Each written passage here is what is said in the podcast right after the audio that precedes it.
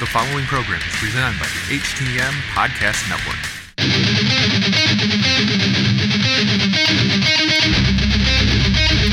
This is your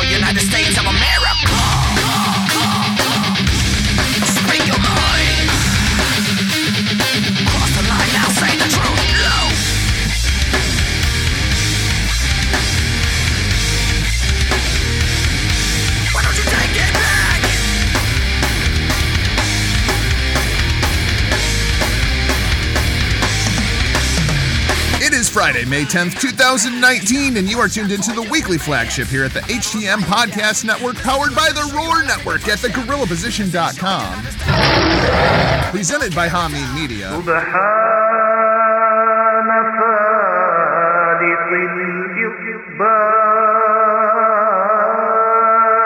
And in association with LastWordOnProWrestling.com on this week's show, we're talking the live WWE experience, Impact Wrestling, AEW, ROH, and the best of the Super Juniors. But before we dive in, it's my obligation to remind you this is a podcast by the fans for the fans, bring you all the news that is news from across professional wrestling world. Find us online at hittingthemarks.com on social media, HTMPW Pod. My name is Jargo. I'll be your host for the day, but give it up for my tag team partner, the Thompson to my Curry, RBV. Rick, welcome back to your show.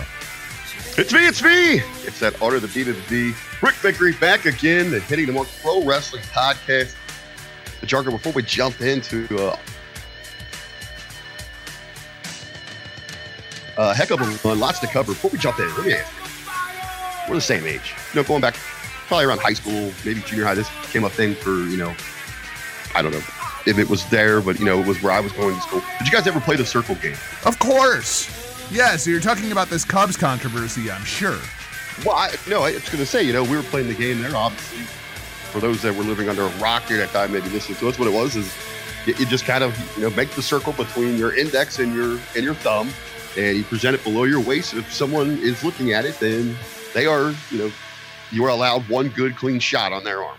Uh, all those years doing that, didn't realize that we were actually just white supremacists. Yeah, I've never heard this. I, I actually heard that for the first time like yesterday, maybe two days ago. The the the racial connotation of it. I'd never heard of that ever.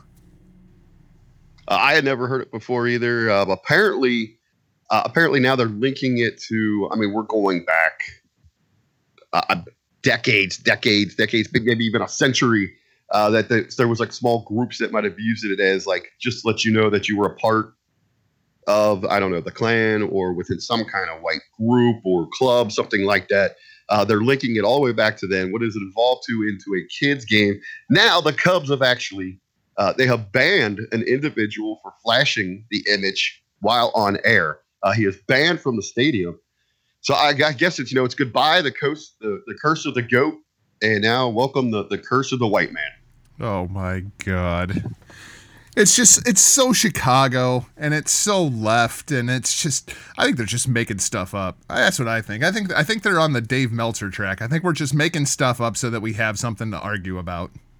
Well, oh, let's just let's also forget that the that the franchise itself uh, has just welcomed back a wife beater uh, from a couple game suspension. Don't care if he wins games, especially in Chicago. It's a true story. Speaking of awful experiences, Huckleberry, you had one this past Monday night. You went to Monday Night Raw live in Cincinnati OH IO. Uh, I, we've talked a lot about the live experience on the show, but you know, I, I believe it was fourth quarter last year. Vince McMahon said that we were gonna reimagine the live show experience. So it, it's time to, to reimagine it here, Huckleberry. What all did they change? I mean, we, we, we, we know what a drag the WWE live experience has been. Tell us how much better it was this past Monday night in Cincinnati, Ohio. Well, you know, this is something that I have been on since we've started this program, and it's one of the you know the angles, the aspects that when I, when I approach the business, where I like to apply my expertise is getting into events and marketing, uh, you know, things of those that nature. Time after time, it continues to repeat itself. WWE has a major issue when it comes to providing an exciting atmosphere with inside their live events. There is nothing overly attractive about it. Not even one to just get you through the door, as we've seen this time after time. Uh, I will say, I, I we'll talk about how much was tarped off in the attendance here in a moment, but you know, nothing like it was a decade ago, two decades ago, where you know it was you were selling out. You couldn't find tickets. You know, it, it was everything you could do to make sure you were in there. Uh, now, plenty of seats available across across the country.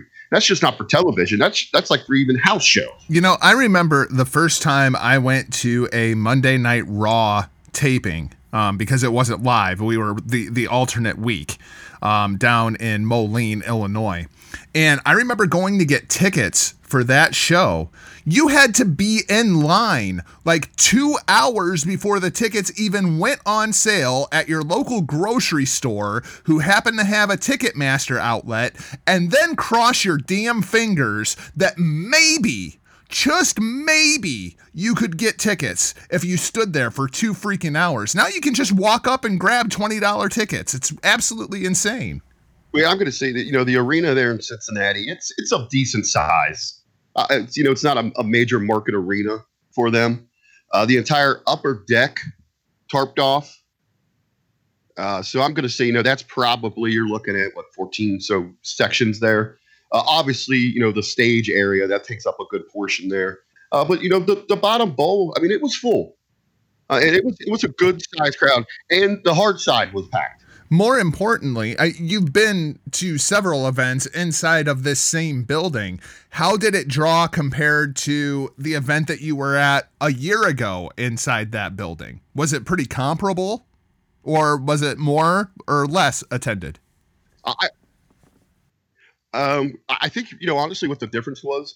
There was more. There was more in attendance at this show, but we typically get Smackdowns in Cincinnati. Okay. Cincinnati's more of a SmackDown uh, you know, live yeah. audience. Uh, so I think it was a little more enticing. When you when you get a Raw, we're just conditioned. You know, Raw is the A show. And instead, you get SmackDown Live presents Monday Night Raw. Essentially. Uh, but again, you know, coming in, I, I knew exactly where I was going. I, I, didn't want to mess with the crowd. But I went in the main entrance because I had to go to Will Call and drop off some tickets. I went in the main entrance and I had to walk through like two corridors didn't see one merchandise stand. And usually, you know, that's where I'm interested. I'm going to find a merchandise stand to see if they have available. I wasn't going out of my way. If they were going to try to pull me in at the, the main entrance into the arena, where the vast majority of the people are coming in at, if they're not going to take the time to set something up there and have, you know, stands, they should be, you know, bombarding individuals with merchandise in that area every chance you get the opportunity, you you want those kids to have their eyes on, you know, the Becky Lynch, whatever, uh, the Roman Reign T-shirts. You don't get that from a sales point. Uh, as you're walking in, there is there is no sense of. You know, I remember going into Rawls back in the '90s. I mean, you felt that vibe going in there, and I, I I said they would have like legends out there waiting, you know, greeting you. You could talk and all this. Again, there's nothing like that. It's about just the hustle and bustle. Get to your seat and then even throughout the show, we talked about this last week. I, I can't remember if we were talking about it in in the, the locker room or here on the Hitting Marks Pro Wrestling podcast, but man, the transitions from what we're seeing in television to what's happening inside the arena there, absolutely terrible. I mean, they just suck. They continue to suck the energy out of that live audience, you know, left and right. And, and that's when you see because I was fortunate enough this time around they didn't cut the um, the cable feeds into the private boxes, so we had television and I could see what was happening live there, so I could see the transitions. And week after week, you know, when we're in like the live discussions with everyone, and you know, whatever wrestling circle you're running, people make these, you know, make these comparisons or these complaints. It's like, man, this crowd is dead. It's because they, they set them up for that. They set it up that way. They're setting themselves up for failure. Yeah, and we I was actually having this conversation with uh, Mr. Ryan K. Bowman over at the GorillaPosition.com had put up a thread uh, talking about Becky Lynch and how Becky Lynch is not nearly as over now as she was six months ago, and, and the crowds just aren't into her. And I came to Becky's defense, and we talked. I think it was Monday inside of the locker room where we were talking about this terrible new trend that they've been doing, and they've been doing it for months. And I notice it particularly with Becky, simply because she's the hottest thing on WWE television and has been for months. They hit her music, you get that initial pop, She comes walking out on the stage, and the place is going absolutely crazy. And then they go to commercial and Becky gets in the ring and they kill the lights and they run their bad WWE network promos or whatever on the damn screen. And that continues for three to five minutes, depending on how long the commercial break is. And then if we go to a video package backstage, and then 30 seconds before we come back live, they hit the lights and they crank the music back up and we're live. And the crowd's like, what the hell just happened? It's not that they're not into Becky Lynch, it's that they're killing their own freaking heat. This is like the most basic of basic television practices. Like 20 years ago, you would get a shot of Stone Cold Steve Austin walking through the hallway, like, oh God, he's making his way to Gorilla. And that place would start to buzz. You'd start to get that feeling. And then they would go to break and they would come back from break and hit the goddamn glass, and the place would come freaking unglued. They didn't have Stone Cold Steve Austin just standing in a dark ring for five freaking minutes waiting for a cue from Bucky to say, okay, go. Well, you know, even the, speak. If you are going to be in the ring like that, let's go back, you know, to one of the greats who's referenced. Uh, Chris Jericho, when the gimmick was listing his moves, and they'd go to a commercial on him, he would sit there and still work the audience them hot. You know, he would just switch gears into going into just insult, randomly insulting uh, to keep them hot, and then he'd get the cue, and he'd just go right back to his moves. Like, so it was, it was like, and what I would suggest if they do insist on, you know, trying to get that, and it's a tease to try to hold the, the home audience through the break, is oh Becky's in the ring here. What's what's going to happen? If you're going, to, if you're, if it is an absolute that you're going to have them in the ring, then please, you know, there was a couple times where they did just go dark, and but usually they would put in uh, some kind of network plug or a WrestleMania video. And please stop reminding us that the only time you get it right once year is WrestleMania, uh, arguably, uh, and living off that stupid video package. Do something that keeps the crowd really interested. You know, have Becky fired up. You know, hey, you know, we got a little bit of break. How about some of my best moment? How about some of our best moments together and play like a really hot Becky promo to keep that crowd invested in her? Anything you can do to keep the crowd invested because as it is, when the music goes down, the lights go down, people sit down and they wait Mm-hmm. for five freaking minutes. Five freaking minutes. and that's the problem. Uh, and th- there was two, and even the transitions there. Instead of just the like the little video packages, I mean, you can go to any like Major League Baseball does this great. The minor league baseball does this tremendous too, because you have those dead. You have so many dead periods within, uh, you know, a baseball game. Play games with the audience through your your Tron. Uh, they did this on two occasions, but I really didn't like how they presented it. Uh, I felt really bad for one of the kids. They put him on the spot. They had a, a little boy and a little girl kind of go head to head, and they each had 30 seconds to identify uh, a superstar by their nickname. And you could tell, like the, the poor little boy, man, he froze. He only got like three, but one of his that was so good though. So even in that itself, you know, it make it where it's just not you're singling out some kid. Have have like bring a kid on because it's great. They're going to be on the screen, but give them some choices and let the audience cheer and get behind them and help them out. Uh, it reminds me of how they do the shuffle of the baseball under the helmets here in Cincinnati. They do a, a cheese coney from Skyline che- uh, cheese conies under the helmets, and they do the shuffle game. And then if the kid guesses which one it's under, then the whole row wins a cheese coney. So that, the whole arena is helping him. Something like that. But he did have. So going back to this kid though, they're they're, they're you know the big dog Roman Reigns, uh, the Lass Kicker Becky Lynch. So they get to and they ask you best in the world, and without hesitation, he's like CM Punk. Good on you, kid. Good on you. Yeah, great great stuff. Uh, the other thing that really stood out to me watching the WWE product this week, and we'll, we'll actually talk about some wrestling stuff. This is just more the the, the, the overall view. Um, these commercial breaks during matches.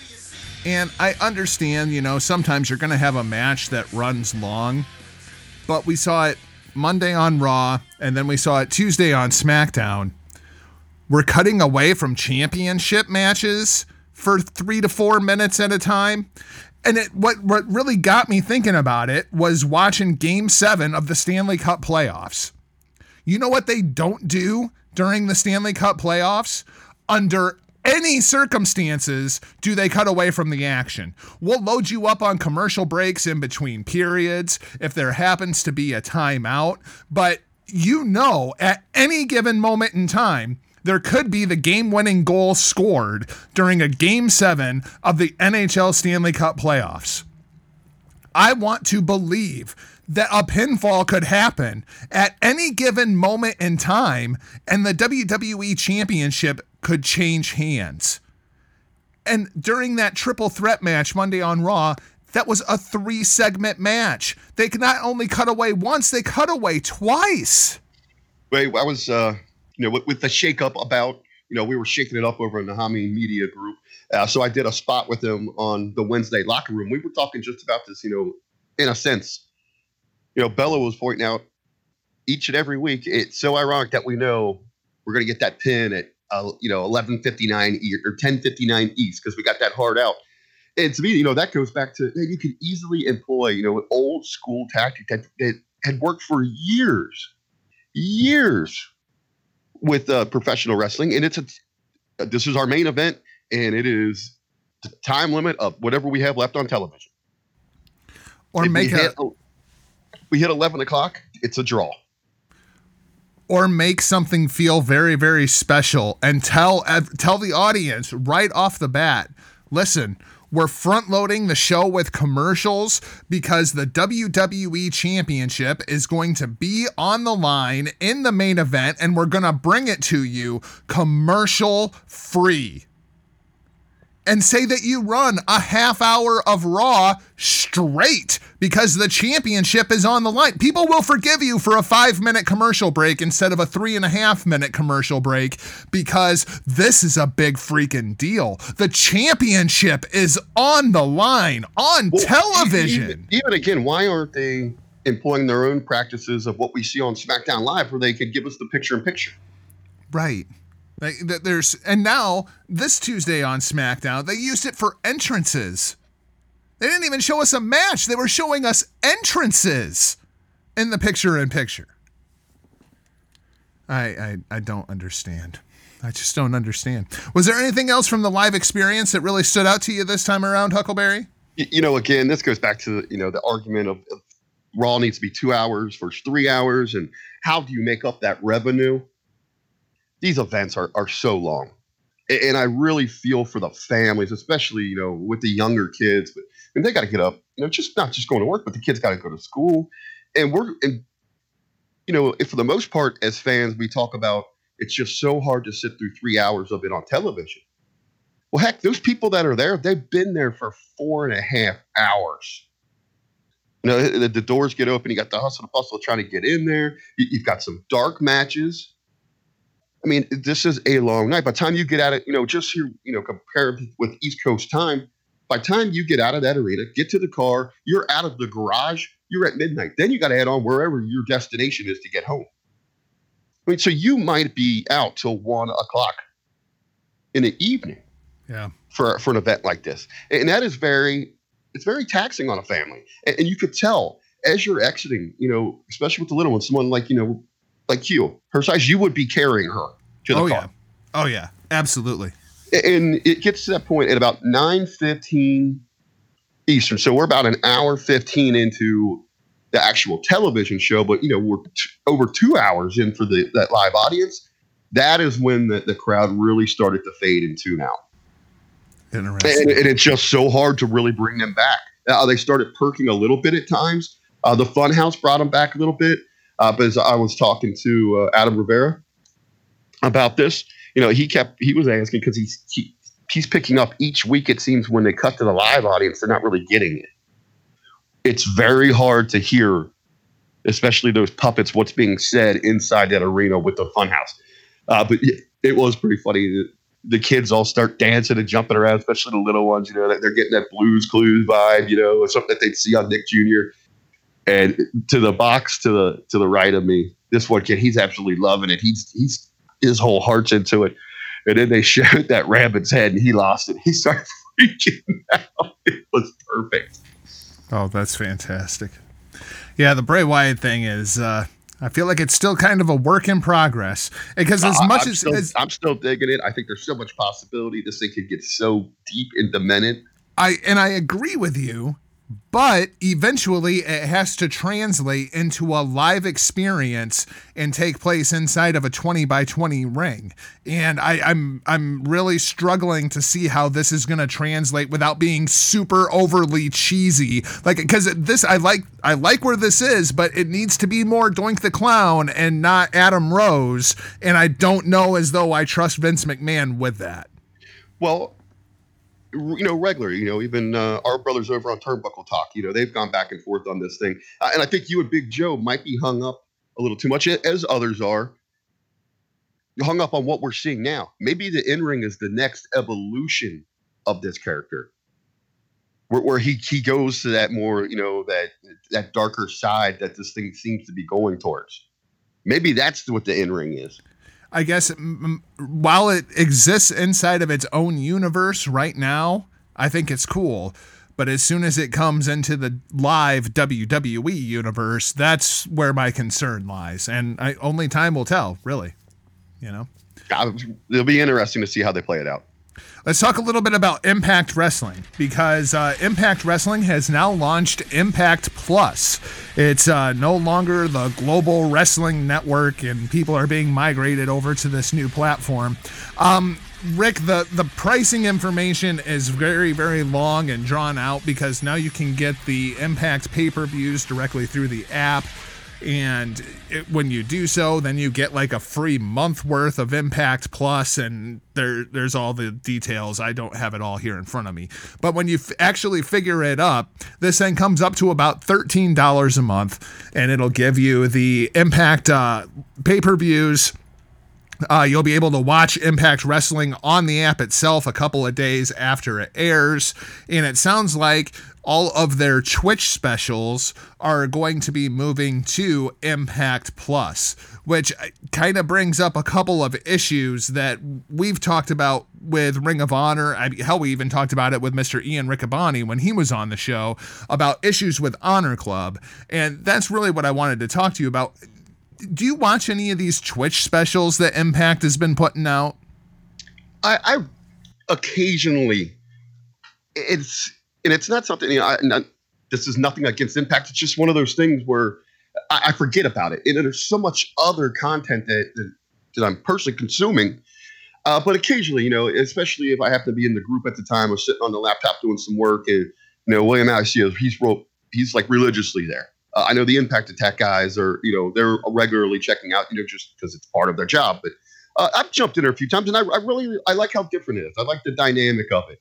Uh, you know, we're kind of talking about transitions uh, from you know when you got your commercials to what's going on. I like how they handle it on Twitch there, where they go live, where you can get some, you know, some insight from Mr. Callis and uh, and Mathews, and then they usually have a couple guests on there, uh, giving you some insight into what's going on or you know what you know what the process was behind you know putting the show together. I, I think that's you know some cutting edge stuff, some things that they need to do to stand out in, in a very in a very crowded marketplace.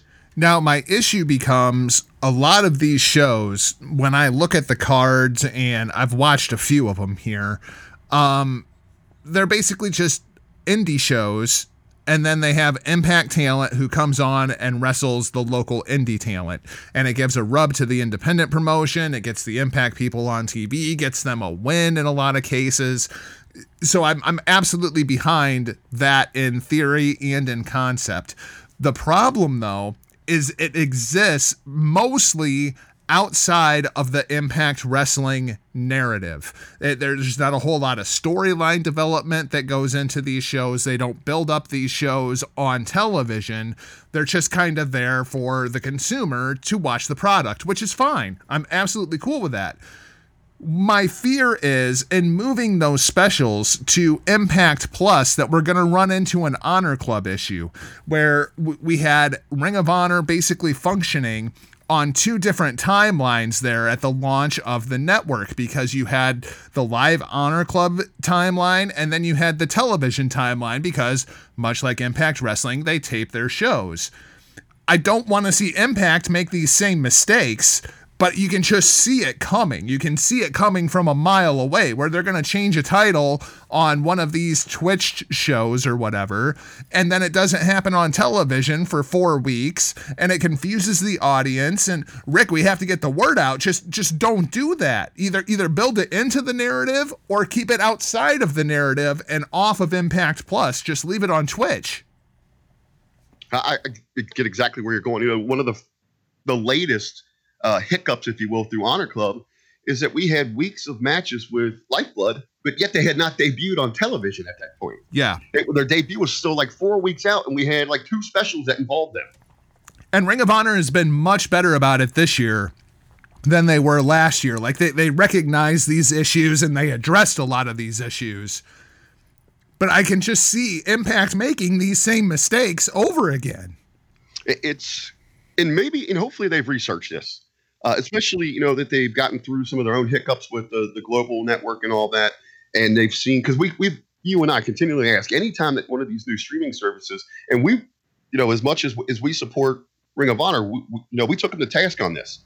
Yeah, after absolutely. seeing, you know, when the, at the launch of Honor Club, after seeing this done so many times, why do we continue to see these repeat issues, which with different promotions and different companies attempting this? You know why? Because you've already you should be learning from others' mistakes here, and they stumbled. They stumbled pretty hard out of the gate. Now they've done a tremendous job correcting those wrongs, you know, fixing the ship and all that, but but hopefully impact is going to learn from that learn from things that they've already speed bumps they've already entered on their own network they're looking at the other platforms and seeing what they've done and that's probably going to be one of the the main issues at this point is just making sure that they're that everything flows properly throughout uh, but to kind of lend to what you said there at the beginning of the conversation with this uh, I think it's great how their little their grassroots campaign is to you know go to these indie promotions, these shows where they've already got. I mean, you've already got the arena there. You've already got an audience built in. You've you've got pro- some production there. They, I know Impact brings in a little bit of their own, uh, but yeah, and, and, and it's supporting the smaller promotions. It, it's getting your big stars out there. It's essentially replaced, you know, where that where the company was failing during live events and, and saving them financially. Uh, here in Ohio, regularly. You know, they're down at Rockstar Pro, and obviously that's because of the tie-in with Sami and the Crist brothers. Uh, but yeah, they they bring in great, great names. You know, Brian Cage is regularly down. Talk about bizarro world, man. I mean, because you you go into Rockstar Pro and OVE are the baby faces. 100%. They are clearly the baby faces. It is the epitome of bizarro world inside of the Impact narrative watching a Rockstar Pro show. Uh, Rockstar Pro, a, a tremendous indie promotion here. Uh, they just they just transferred over. They got something very very cool going on. Uh, they've they've moved their location. The Rockstar Arena uh, is now set up within their own bar and grill. Uh, turnbuckles Nice. and brews. Turnbuckles and brews. You know, you got that wrestling theme. It's the home to Rockstar Pro. I, I've yet to have been there. Uh, definitely on the short list of you know things to do here within you know by the end of the year for for indie wrestling in Ohio. But yeah, it seems just like a, such an awesome concept. That seems really, really cool. Uh, one thing I think they should do is I think we should get a new belt. Yeah, I always advocate for less championships, but if we're going to do this, I think they should come out with an internet championship and have it defended exclusively on these Twitch or Impact Plus shows, these random shows that they do, and just save it for that occasion. Give it its own narrative strictly on Impact Plus. If you want to see the Internet Championship defended, you got to pay your $13 a month or whatever it comes out to be in order to watch the, these matches. I absolutely love that idea. I could get behind that. Uh, it's something. In, in, what it does is it kind of saves you from what you're talking about, and you know you're going to get a championship that can that can change at any time. Also, when you have the the internet championship or whatever you would want to call it, there, I, I like that name too. I can see just for branding if you just called it the Impact Plus Championship. Yeah, I could get behind so that. So it's LinkedIn. But then occasionally slide in where the main title changes or another championship changes, which is going to make that pun intended so much more impactful that it happened on this platform. Yeah, and build to it on the TV shows. You know, it, it gives you a reason to write undercard stories so you don't run into the issues that the WWE is dealing with right now. Let's uh, let's stick inside of uh, Impact Wrestling because one of your favorites of all time is back. Mr. 420, Mr. Monday Night, now Mr. Friday Night, RVD. Rob Van Dam in 2019 makes his return to national television and Impact Wrestling. I can see you smiling over there. I know you're happy to have RVD back. I guess my question is why are we bringing him back against all ego Ethan Page? Like, shouldn't the return of the legend Rob Van Dam be bigger than that? Which is no disrespect to all ego Ethan Page. I like all ego Ethan Page but I feel like RVD should be in the Michael Elgin role, and Michael Elgin should be facing off with all ego Ethan Page. Okay, but then we then we get the okay, here we go again. Let's bring back another old guy and thrust him into the spotlight. They're just trying to take somebody from WWE fame once again. Blah blah. Then you get those arguments. I think at this point, when you got when you got Van Dam, it's more about just trying to bring some eyes back to the product, and then hopefully you know, while there are, ooh, RVD's here. Let's tune in for that. It doesn't, it's not necessarily who he's going over, it's just that he is there. And then that you stay tuned in to check out, holy shit, look at their champ. Is that guy, is that guy real? Uh, unfortunately, unfortunately, you're not going to see the champ on TV I, for I know a while. that, but but that's the logic. Yeah, yeah, and that's no. your logic there. Yeah, uh, or you know, or, just not the champ. You know, you, you get to see some of the other characters that some people might not be familiar with in Impact Wrestling that Rob Van Dam's going to bring the towards and hopefully ones that keep people hooked. My bigger concern is it has been reported that at this series of TV tapings that we just had, James Mitchell was there and we're doing more Undead Realm stuff. What why are we still going with this? You know, like this is one of those things and it's kind of like the Firefly Funhouse where you, when you hear Mitchell Cole say, you know, oh, it, it's taken social media by storm. Maybe you should read the comments and what people are actually saying about the undead realm rather than just saying that it's taken social media by storm because I'm sorry, man. This thing is just a joke. I cannot get into this thing at all. I know they're trying to do like a Broken Hardys kind of thing, but this thing is a swing and a miss. And I mean, it's like three swings all at once. This thing's just awful. I can't, I can't get into this at all. Yeah, I haven't seen much of it. Uh, I have seen the reaction, you know, that we're getting from the fans, and it's just, you know, as you're pointing out, it, it's it's definitely getting a reaction, but not what they're what they're shooting for. Yeah, not so much. I, I don't think that we need more James Mitchell. It's like, all right, I'm going to tune in to see Rob Van Dam. What the fuck is this? And, and and it's not in a good way, like the Firefly Funhouse. Like, well, you see, and, it, and I think you know, again, because I sit and defend the Funhouse every week. The people that just don't get it, it's going over their heads. And this thing could be very dark and disturbed, and they're looking at it on its surface. Uh, they're not, you know, they're not seeing for what this thing could be. I mean, this is some twisted stuff, and I, don't want to. So I, I don't want to speak to what's going on with Mitchell because I don't know that much about it. Uh, but yeah, maybe maybe that's the case. Maybe people just aren't getting it. Su Yung stabbed Allie in the throat with a Freddy Krueger glove. Okay, I get that. You know, that's and that's one of the issues that I that I regularly have with Impact is you know that they had two murders in a year. Yeah, and so you know, let's go well, back guess, to that. I guess I guess the one wasn't a murder. Didn't the kid survive or something? I just I, I feel like Rosemary deserves so much better than this. Uh, let's talk a little bit about Brian Cage and and kind of by association Michael Elgin. Uh, Michael Elgin was on the Impact Press Pass this week. I even cleaned up the audio for uh, some technical issues that they had there, so you can find that at hittingthemarks.com.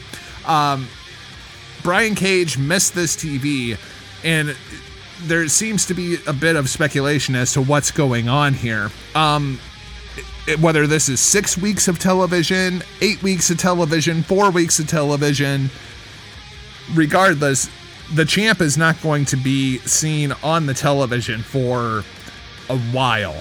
Uh, thankfully, it sounds like the injury is not necessarily as serious as originally thought to be. Rick, what are we gonna do here? Because I, I hopefully we can still get Cage in some backstage vignettes, some pre-tapes, something. But I, I if I'm Impact Wrestling, I have to seriously think about okay, if we're not gonna have Cage for six to eight weeks, if this goes on for another set of tapings, we may have to take the title off of him. Well, I, I think you know most importantly when we're looking at these how these tapings are playing out, uh, we have Slammiversary coming up. That's the next big event, right? Right. And from you know from my understanding is that they're going to shift where that becomes the you know the, really the focus as their biggest event of the year, uh, where they're going to kind of shift from Bound for Glory to Slammiversary, which I always thought that should have been. It, it's that's another conversation. I, I think if if you can get away with it, I think that's almost your story. There is you've got you you really sell this thing as it was is if Elgin's going to be the challenger there, that Elgin is the is the only reason. He's the pure reason that the champ is on the shelf. Uh, so you've got him pretty much claiming that hey, I just broke your champ. I broke the unbreakable, the unbreakable, and have him run through people as he's setting himself as the challenger. And then you've got this road to redemption, this story that you can tell with with Brian Cage going to rehab and training and cutting. You know, uh, I thought, you know, what he posted on Twitter, you know, about this was his dream. You know, this is everything, and now it seems to be gone, taken away. You tell that story from the other side, where you can keep these two away, and you're building up to a very intense moment at a main event at Slammiversary for the championship.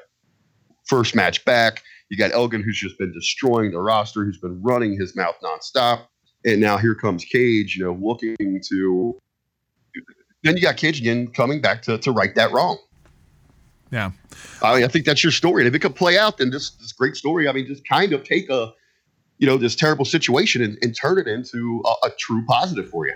I love Michael Elgin taking credit for injuring Brian Cage. Um, as he said on the Impact Press Pass, you know, I don't know when Cage got hurt. When I saw him last, he was standing there holding the title, and when I left, he wasn't. You know, so I, I, love that dynamic. I my only concern is w- there's been so much invested into Brian Cage, and I think that's a smart thing. I think Brian Cage should be the Impact champion. I just feel like we're gonna have to invest a lot in Big Mike to have that underdog sympathy storyline for Cage because Cage is a monster. He's a machine. And now he's a babyface champion. And I feel like we need to have Big Mike just destroying people. Like I'm I'm feeding him Phoenix in a singles match. I'm feeding him Penta in a singles match. I'm going through the creme de la creme that is the impact roster and having Big Mike just destroy Well, them. you know, especially to really add to it to get heat on him, because you really want to get as much heat on him and claiming, you know, taking the credit for putting the champ on the shelf. But I can understand the tapings, you know, you want to have like a, a, a title present and all that. Uh, I think I'd mentioned to this to you one other time on air, right after, yeah, right after it happened when we were kind of just briefly talking about it. Have Elgin rep, have the title with him every week, like claim it. Like I went right to the top and I broke your champion.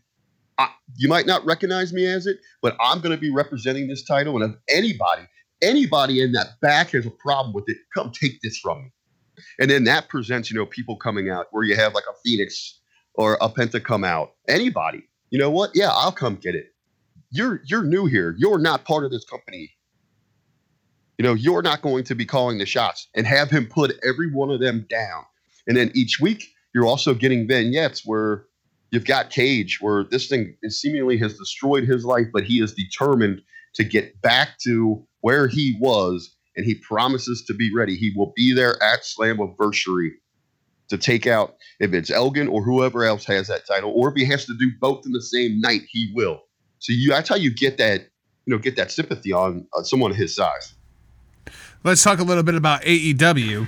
Um, Rick, we had this question presented over, I think it was Brian Form over in the Hameen Media discussion group presented this question the other day, and I've been wanting to talk to you about it. And, and now on this latest Road to Double or Nothing, we saw the way that this casino battle royale is going to work, and I feel like the two topics kind of blend together. Who should be the inaugural AEW champion? Um, there's a couple of different ways to look at this. Are, are you trying to make a star, or are you trying to get people to watch your television show? Uh, now, let, I guess let's start with this battle royale because we're gonna know who the number one contender to the champ is gonna be before we know who the champ is. Um, the way this thing is gonna work, they, they've completely reimagined the battle royal, and and yourself being a battle royal fan, I'm- I, I love this. you love this? I was curious Yes. if you'd love it or hate it. It's going to start off with five guys inside the ring. Every three minutes, a new wave of five more guys is going to hit the ring until there's 20 guys in the ring. Then lucky number 21 comes in all by himself at the end, and the winner of the Battle Royale will be owed a championship match against the inaugural AEW champion, whomever it may be. You say that you love this concept. I gotta say, man, this is pretty cool. I can get behind this. Uh, well, you know, personally, you know, someone who is a huge mark for any kind of battle royal style gimmick match. Uh, I love that you know now, especially with the gauntlet styles, that you're kind of reimagining this thing. Personally, yes, I love it. I do worry if it will be a bit too confusing for some, because y- you know the, the consumer is a creature of habit. I know, but it's And- not like this is like overly complicated. I mean, with it only being 21 dudes, it's not overly complicated. You'll have everybody in the ring in 20 minutes. Well, I get that, but you know, you know some of the individuals that we talk to about professional wrestling. That's true. is the point of this? Are they gonna be, are they going to be able to uh, to wrap their minds around what is happening? I absolutely love this thing, and, and I kind of like the intrigue of you know instead of just putting this thing out there like this, that we do have there's something online on at stake here that you're going to get a future opportunity once the champion is crowned. And I like that we don't even have the champ yet, and they're giving they're lining up challengers for it. I think that is a tremendous move. Oh, to go back to you know to the other point that we're that we're talking about here is who should be the champ. I think that also has to play into how they are going to crown that champion. I, I would think that you would want to use your television uh, as a weekly draw for a tournament with all these great names, so that you are getting exposure. Everyone's getting to see them. So not necessarily where you don't need to to make a new star, a young star, in in crowning them champion, but you're giving them a rub through television. People seeing them each week and giving maybe one or two a great run to the semifinals. But I think ultimately you have to go with establishing a, a true name behind that. And I know the popular pick out there, you know, amongst the internet community is Kenny Omega. You know, like the ties with you know with the great run in Japan, and he's so young and he's so talented. I think you go the other way. First time out, I put this thing on Jericho. Uh, those are the two logical ones. I mean, of course, there's a there's a huge congregation that is advocating for Hangman Page to be the first AEW I just champion. don't. I just don't think he's ready. I, I think you need to go with an already established star and say, this is our centerpiece. This is the center of our universe. And that person either has to be the inaugural champion or chasing the inaugural champion. And I'm with you. I think it's got to be a Jericho or Kenny Omega. And I think I I think I go with Jericho just because the the, the money is in the chase. Well, and also, you know, with Kenny, likely you're going to have him as a baby because that core audience is going to want to just cheer the hell out of him. Jericho, Jericho can get the heat where they'll boo him. Outside of that, that's great. I mean, you've already got your locked in those that are, you know, the 20 plus thousand that are buying the tickets that are eating up every piece of merchandise that you toss out there. Those people are building, they know who Kenny Omega is. That's great. Now, there is a, a, a larger portion that you're trying to pull in that have no clue really who he is, Yep. but they recognize Chris Jericho. Yep. So either Jericho or spend the money, go get some of that Middle East money, that style of money, ma- put it on Goldberg. Oh, get the fuck out of here. I'm just I my biggest fear right now is this whole Cody and Jericho thing. It's we're building new a Cody and Jericho match. I do not want this to be the first AEW championship match. I don't want this thing to be positioned as this is Cody's vanity project and he's going for the championship because that what what's going to happen is that's going to turn Jericho. That's what'll happen. People will cheer Jericho over Cody Rhodes going to win his own championship. All well, ultimately, all that does is turn Cody Rhodes into Triple H, Yep. Bingo. and I don't think you want to go go that avenue. Nope. I keep Cody. It, Cody, in his own best interest, should just stay the hell away from a championship for quite some time. Yep, I completely agree. Okay, and with that, with that, Jericho, with the end of the uh, our uh, AEW talk, I know you want to go to the to the other side of the globe here to the Far East.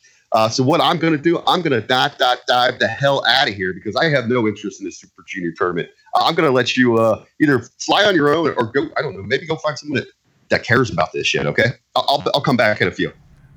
All right, fine. Fuck you too. Talk to you in a bit. 平成6年に幕を開けたジュニアヘビー級最高峰の戦い。ベスト・オブ・ザ・スーパージュニア。時は流れて時代が変わり新日ジュニアの新たな幕開けがやってくる。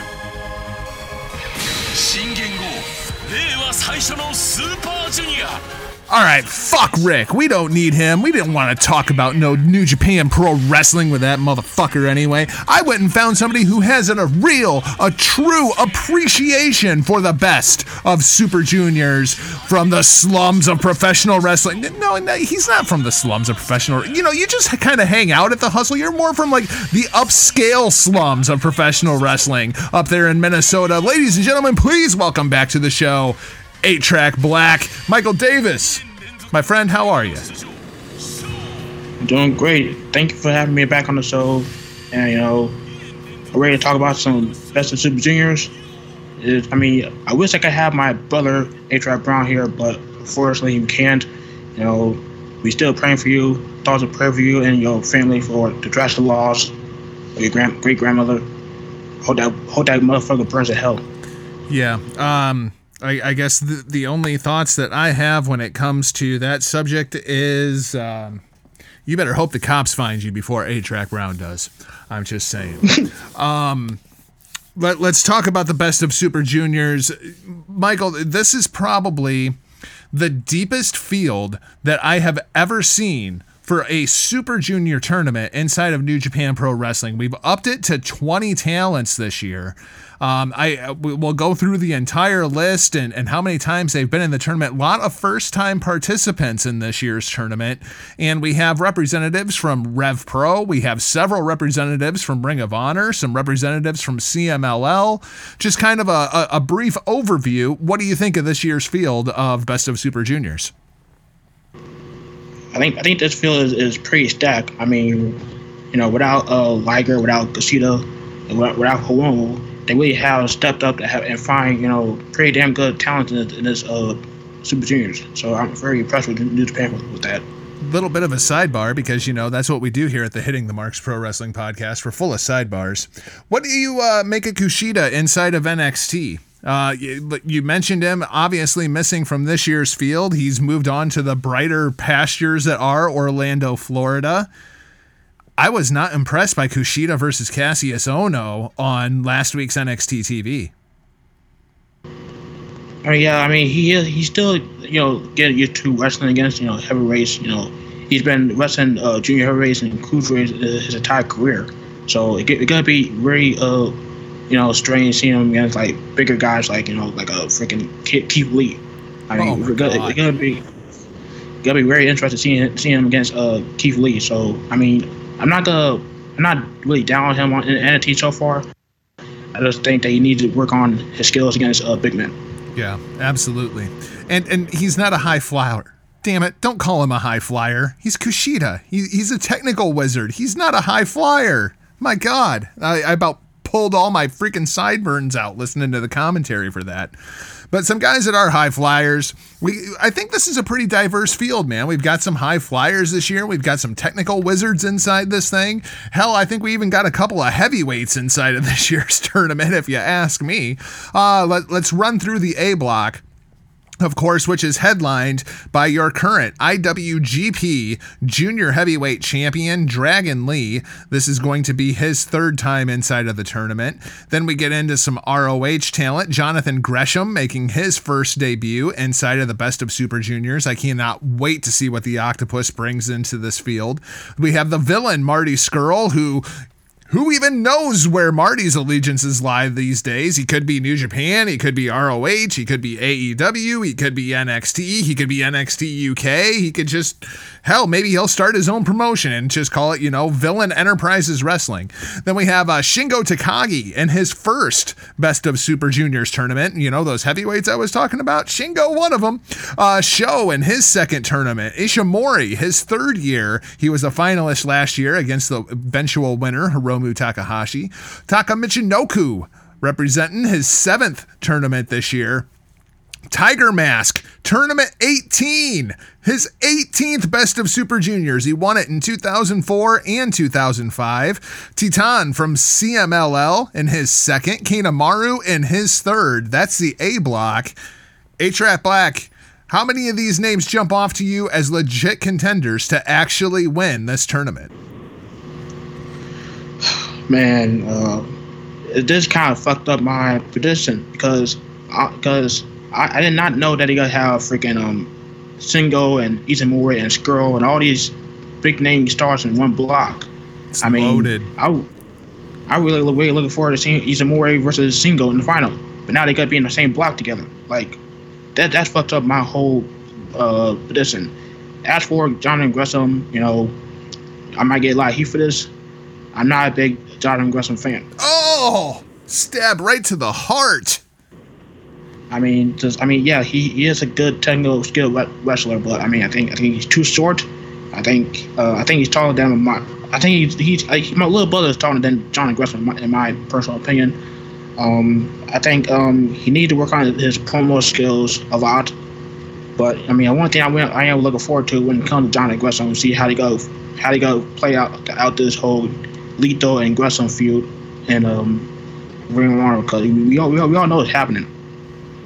I want to see Jonathan Gresham versus Kanemaru because I really like Jonathan Gresham versus Silas Young. I think that's a great matchup, and Kanemaru is basically the Japanese version of Silas Young to me.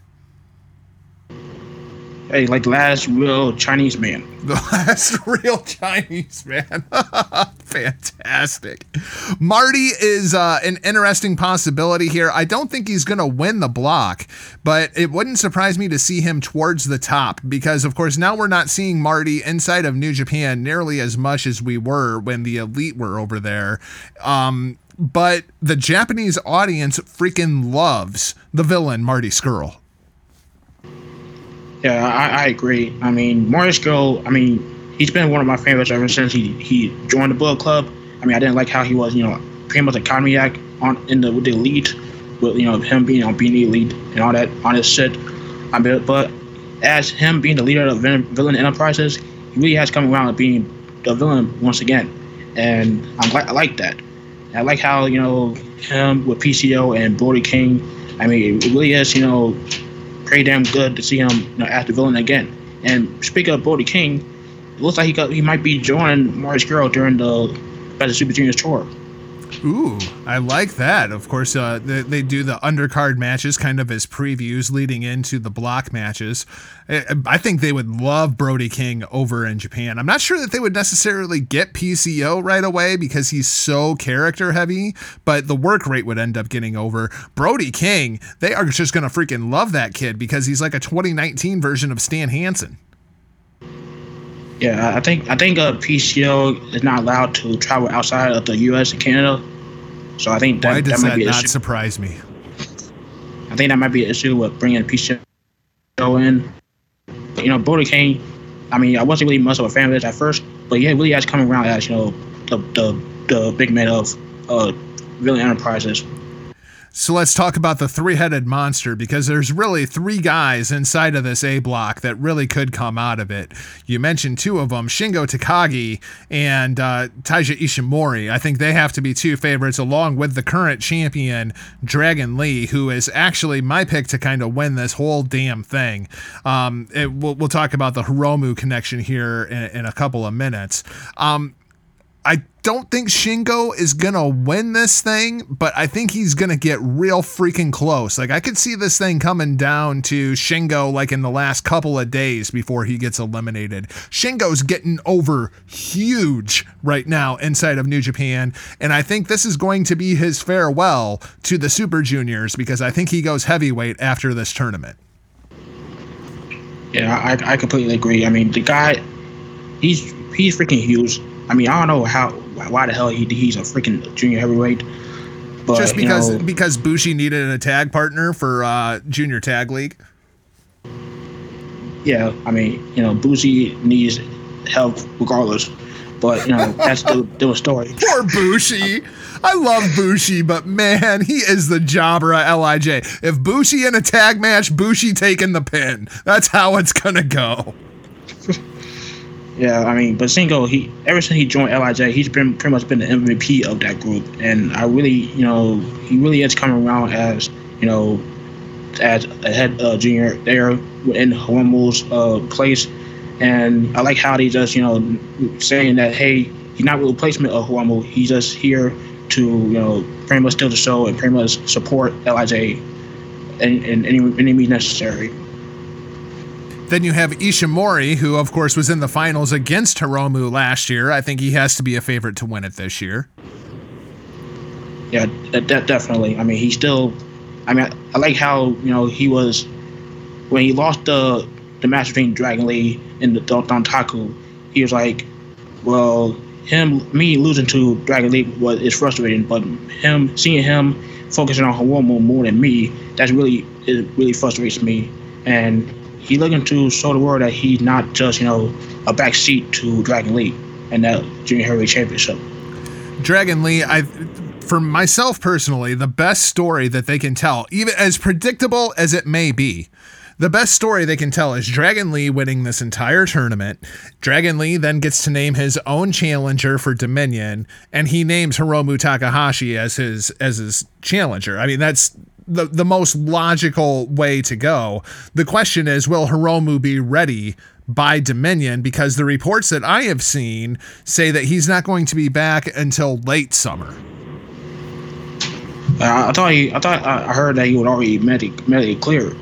Oh, see, now the last I had heard, he was at 93.7%.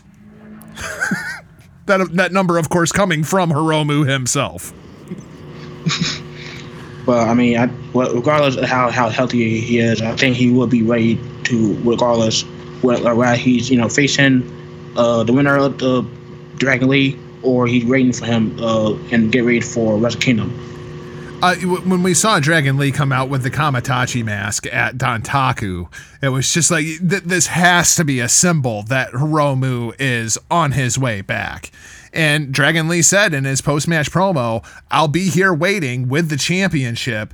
Because right now, like, let's face it, Dragon Lee feels like an illegitimate champion. Ishimori felt like an illegitimate champion. Hiromu never lost the belt. He had to give it up because Dragon Lee broke his freaking neck. You know, I mean, that literally broke his freaking neck. Is Hiromu still going to be Hiromu when he gets back? Because I, I kind of feel like Hiromu's going to need to tune it down at least one gear. Yeah, I mean, he really needs to slow things down. I mean, that that's the thing I I, I don't really like with some of these juniors because they they just they are too freaking fast. I mean, with, uh, Bandito, which we're going to talk about a little bit, he needs to slow things down because his, his first couple matches in Ring of Honor had been a little sloppy, and that's not going to fly in New Japan.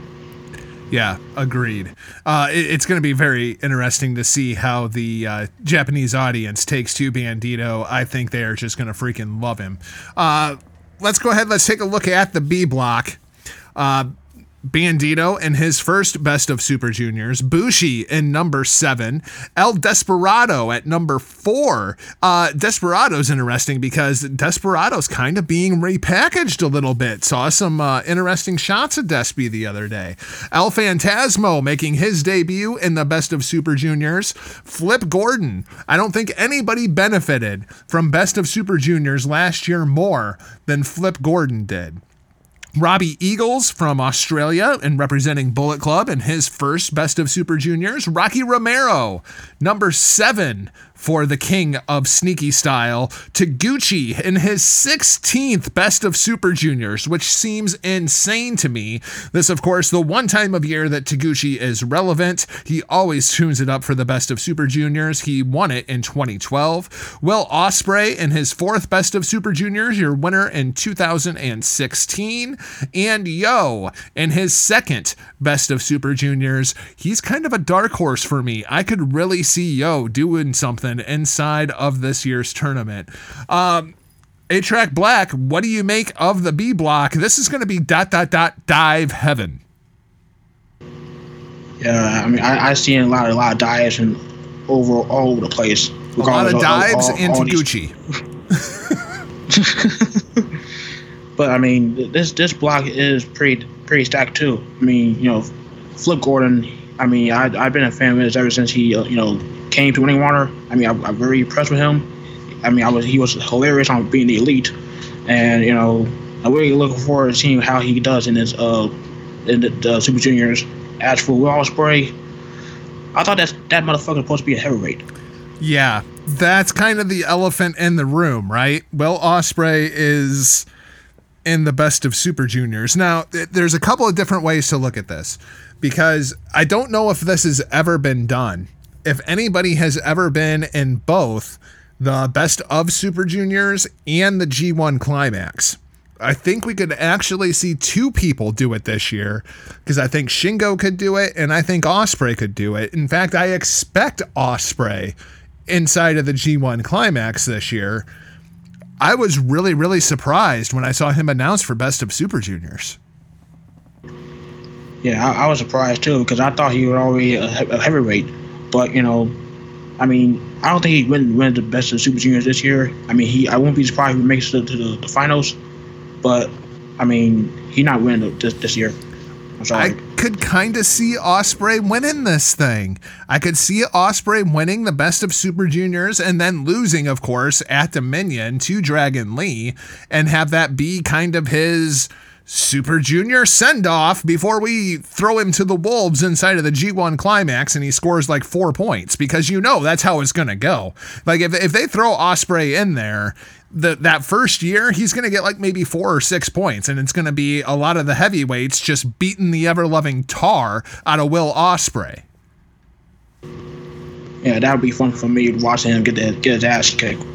Yes, I, I, need me some Tomohiro Ishii versus Will Ospreay because like Ishii's just to no sell everything, everything. Yeah, much like his match against uh, Walter. I mean, he pretty much damn near killed Will Ospreay. And it's like those flippy shit not gonna work against heavyweights like uh, Walter and Ishii, or maybe even a uh, Minoru Suzuki.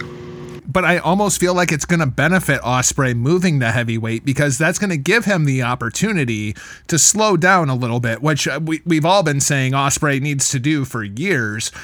If we see a bit more vicious Will Ospreay, I can get behind it, but yeah, I'm with you. I like this should be the end of dot dot dot dive Will Ospreay. Yeah, he really, he really needs to find some technical, technical skill uh, type wrestling moves or uh, become more, find more stronger moves because you know, even with, with the Young Bucks being moved to heavyweight, I didn't really didn't believe them being the heavyweights because he they were still doing the whole flippy flippy flops shit and yeah, he they won the IWGP Heavyweight Championships, but one time, and it really didn't cut it.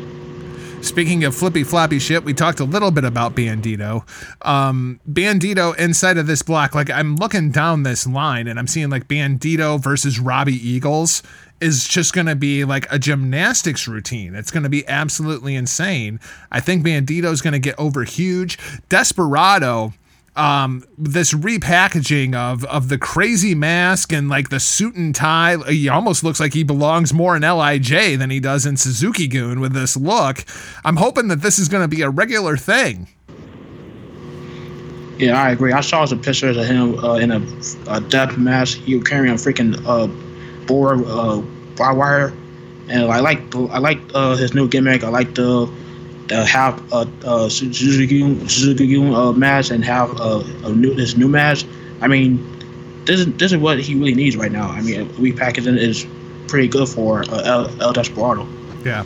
Uh, El Phantasmo made his big debut, pins Will Ospreay his first night inside of New Japan Pro Wrestling. Although it seems like everybody is pinning Will Ospreay in 2019.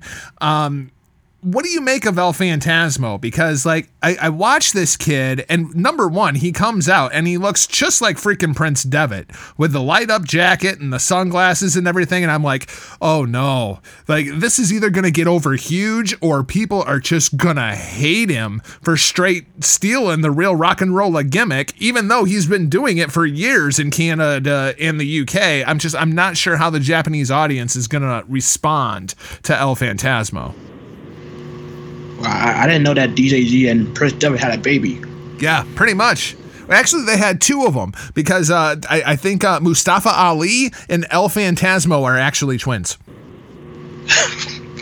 I, I, that will not surprise me, but um, El, El Phantasmo. I mean, I mean, I, I, I don't I haven't seen much of them. I've seen a little, little bit of them of them during uh, uh Defiant Wrestling in the, in the UK, but you know the whole I mean, it's funny because last year Ospreay got attacked by Ishimori and he, he ended up being part of Bullet Club, and he lost in the first match in the Super Juniors.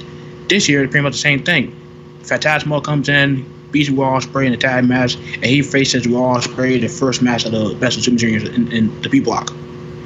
I am looking forward to El Phantasmo versus Robbie Eagles. I think that match is going to be insane to see who's going to be the young lion of the Bullet Club going forward. Yeah, and I mean, it's, it, and it's kind of strange that to, to, see three juniors part of Bullet Club. I mean, but I kind of understand it because you, have, you got one, you got have one uh, one junior be you know center point of the junior division, and you got to have two people going for those junior tag team titles. So I, I don't think that El Fat, Phantasmo or Robbie Eagles would win this this thing. I think they're gonna be a, a perfect tag team for the Bullet Club in Junior Division. But you know, as far as who wins, who has a chance of winning it between the, the Bullet Club Juniors, I think Ishimori has a chance of winning it more than Eagles and Phantasmo. So when I look at the B block and I wonder, okay, so let's say we, while we have Dragon Lee, we have Ishimori, we have Shingo, all up in the A block, you know, all three favorites to win this thing. When I look at the B block, I feel like it's way more open, where there's not necessarily anybody outside of Ospreay who really jumps off the page to me as, oh yeah, that guy's gonna win the B block unless it's El Phantasmo. That, that's this is the beginning of how they started pushing Ishimori last year when they pushed him straight to the finals, even though he lost. Does Phantasmo come out of the B block? Uh, I don't think he had he had a chance to come out of the B block. I mean, I think he, I'll I'll give the B block to either um, Flip Gordon or Bandito, because I mean I think that you know Phantasmo probably gonna be you know losing, getting taking, getting taking a lot of L's in this uh, tournament. But it won't surprise me if he gets just a little close to the finals. But I don't, I don't see him winning it. I'm going with Will Ospreay versus Dragon Lee. That's going to be my finals for Best of Super Juniors. Eight track black. Who do you got? Who's going to be your finals for Best of Super Juniors? Let's go with um, Ishimori and Bandito. I would love to see that match. That's for damn sure. Who do you have winning the 2019 Best of Super Juniors? Um, I have either Ishimori or Shingo. All right, so so you're assuming that we're going to get then a rematch between either Shingo or Ishimori and Dragon Lee at Dominion.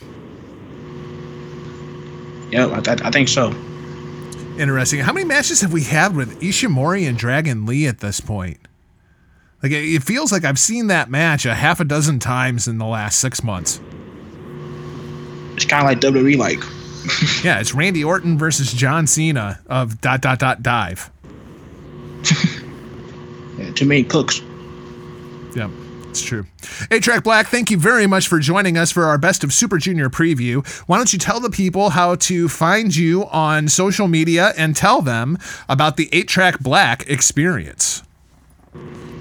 Well, you can find me on on Twitter at Matt. You can find me on Instagram at uh, Michael Davis six one two, and you can subscribe to my YouTube channel, the PW Hustle Zone, where I, where I do tribute videos, of course, the funny moments of the PW Hustle and Harmon Media Group, and the H Black Experience, and pretty much you know me talking about the world wrestling, what's going on in the weeks around WWE, Ring Honor, New Japan, all over, all over professional wrestling, and it's just me ranting about how I, what my thoughts are, and how I would, I would change the world of professional wrestling. Rick and I will be back to talk some Ring of Honor, some NXT, and some WWE right after this. Hey there. Do you like Ring of Honor? Yeah, Do you like Impact Wrestling? sure do. How about independent wrestling? Of course, who doesn't? Do you like the WWE? Yeah, I can take it or leave it. Do you like Kim Kardashian? No. Good, because we don't talk about her here. This is Turnbuckle Talk. Member of the Hitting the Marks Pro Wrestling Podcast Network. Check us out on Podbean, iTunes, Google Podcasts, and all those other podcatchers by searching Turnbuckle Talks. And find our friends at the HTM Podcast Network by searching Hitting the Marks. You will be glad you did, as Big Joe and myself, Carl Carafel, take you on an audible journey into the world of professional wrestling every week. With the HTM Podcast Network, you listen to shows like the Wrestle Podcast, Tables, Athers, and Chairs, the PW Hustle, and of course, the flagship show, the Hitting the Marks Pro Wrestling Podcast at hittingthemarks.com. So be sure to keep up with the greatest Canadian podcast duo and listen to Turnbuckle Talk. Hey, this is Stevie Richards. I'm here to tell you you don't necessarily need all this equipment to get in the best shape of your life. All you need is this a resistance band. I'm so excited to offer the 12 week resistance band training program to you, which features an interactive PDF with full overview videos, modifications, descriptions of all the exercises, scalability, no matter what fitness level or what age you are. The PDF scales the workout to you. Also, after your instant download of the PDF, you get full direct email support right from me, as well as access to a Facebook group with an awesome interactive community. I can't wait to help you take control of your fitness journey. So just put in StevieRichardsFitness.com, go to the store, and download the 12 week resistance band training program. The time is now.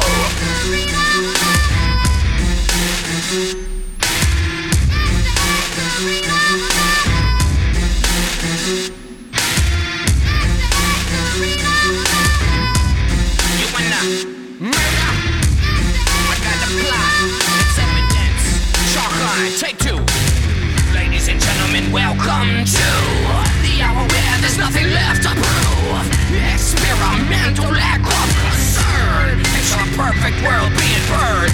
This is the maniacal hour. Pure 100% underground. Powered by the emotion of self-passion. This is how we get down. Extra, extra, read all about it. Evidence coming to take control. Extra, extra, read all about it. Evidence coming to take control. Lock and load, steal souls and watch it explode. Dispatch the death squad and watch it go. Serial killers, cadavers, murderous psychos. As the hour goes, it takes the time expires as we live dead, revitalized. Surprised by the high with red still in our eyes. The pleasure is all ours to give you the power. This is the maniacal hour. All right, Huckleberry, so we're back. Thanks to 8 Track Black for joining me for the Best of Super Juniors preview. It's crazy how two guys who, who run in the same circles can have such different views on one tournament. Um, it's going to be a very, very interesting tournament because, you know, I, I know that you're not necessarily into the, the Super Junior style, but I know that you, you have gotten pretty good about following the New Japan storylines. And when I look at this year's Best of Super Juniors, it's a very, very crowded field. It's a very, very talented field, but there's not necessarily a whole lot of star power. That's why I'm going with Will Ospreay versus Dragon Lee for my Best of Super Junior final. I think it's going to be the big send off to Will Ospreay for the Super Junior, so then he can go join the G1. But Rick, it's a great field. Everything looks great on paper but I don't know how how much appeal there is going to be to this year's Best of Super Juniors. Hmm, Well, okay, you got yours there. Uh, as you had explained even before, you know, you sat down to the segment there with Trek. Uh, you really feel that this kind of is, you know, Dragon Lee's the win, and then for him to challenge, you know, set that challenge, which is really going to, you know, kickstart that next program. What would be the big featured item going on within the Super Junior? Now you've got um, Once- Ospreay. Yeah, and once Hiromu comes back, that that's really the star power that the junior division is Right. lacking right now. So, so where just real quick, just to catch me up because you know I I don't want to rehash everything. There's a reason I jumped off there, but uh, where, where was Track at on that? Oh, he's leaning Ishimori. That that, that Ooh, okay. Ishimori is going to make his way to the finals, and you know, which I I absolutely could see, you know, um, and then he's also leaning with uh, Shingo. You know, who is another one that I could see kind of in that Will Ospreay role. I'm just not sure that they're going to push Shingo to that level at this point. As much as I would love to see it, I, I feel like Shingo is just waiting to make it for her again Hiromu to come back so he can make that move to heavyweight and jump into that intercontinental title picture. Uh, I think you know, for me, not so much about who's going to win this thing because, as you said, we're waiting on Hiromu to get back here. If they get that real star power, get that that intriguing story, if you will, to, to get people invested in. Uh, I don't expect him to make any kind of great run into this thing, but I, I'm going to be keeping an eye out. You know how how Gresham is presented, how he handles himself in, inside of inside the tournament. The other one that I'm going to be keeping my eye on is Flip Gordon. And uh, we'll talk about Flip here in just a little bit as we kind of take a look at night one of the War of the Worlds tour. Of course, now all the New Japan heavyweights don't have a whole lot to do. So some of them are over here joining the Ring of Honor tour on the, the War of the Worlds tour. Uh, Rick, this was kind of a fun show. They, they did advance a little bit of business on this show. And Flip Gordon kind of at the center of things. Let's take a look at the undercard because there's one story here that I'm sure intrigues you. Things start off with uh, PJ Black defeating Alex Coughlin, and then Kelly Klein retains the Women of Honor Championship against Kate Carney. But the important part here, the Allure come out and join Colt Cabana on commentary, and after the match, Kelly looks up and the simple quote, "You three bitches want to fight?" Hell yeah, sign me up. Give me the allure versus Kelly Klein, full bore. This is where we're going. What do you think? Yeah, this is this is what this needs. This is what the division needs. You've got so much star power. You've got what's going to draw attention into this thing, and now they're just ready to throw down. Uh, this is desperately what this division needed. A definite, you know, jump start. Not just you know just to get the thing going, but this is you know pedal to the floor, full throttle, moving forward. I'm excited for this program. Uh, as I'm sitting here, you know, it was taking the break there. I was flipping through social media. And uh, yeah, very interesting little, just uh, a little picture from the back from the Allure. You know, uh, talk shit, get hit, looking incredible. These three are, are huge selling points for this division. As you know, we're you know just here on this show, the Hitting Mark Pro Wrestling Podcast, where we stand. You know, when it comes to one Miss Kelly Klein, uh, and especially here in the state of Ohio, we're looking forward to her to kick you know kick some ass. Of course, those who listen to the Hitting the Marks Pro Wrestling podcast also know that I drool over Velvet Sky every opportunity that I possibly get. Uh, the Kingdom defeat Carl Fredericks and Clark Connors. These are young lions, basically, from the uh, ROH dojo. Shane Taylor defeats Hikuleo. I was very intrigued by this match, and it did not disappoint. Shane getting the big win, but Shane, you know, I know you listen to the show, man, and and I, I, I got to give you a shout out, but Don't be fucking with them Tongans. Don't be fucking with them Tongans. You don't want no part of that. Lij defeats Lifeblood. This Evil and Sanada going over Haskins and Williams. A fantastic tag team match. Then we get to another one of our big story points on this show. Rush defeats Silas Young, but Dalton Castle comes out and enjoys the show. He he's getting another uh, close up at, at his favorite piece of meat known as Rush.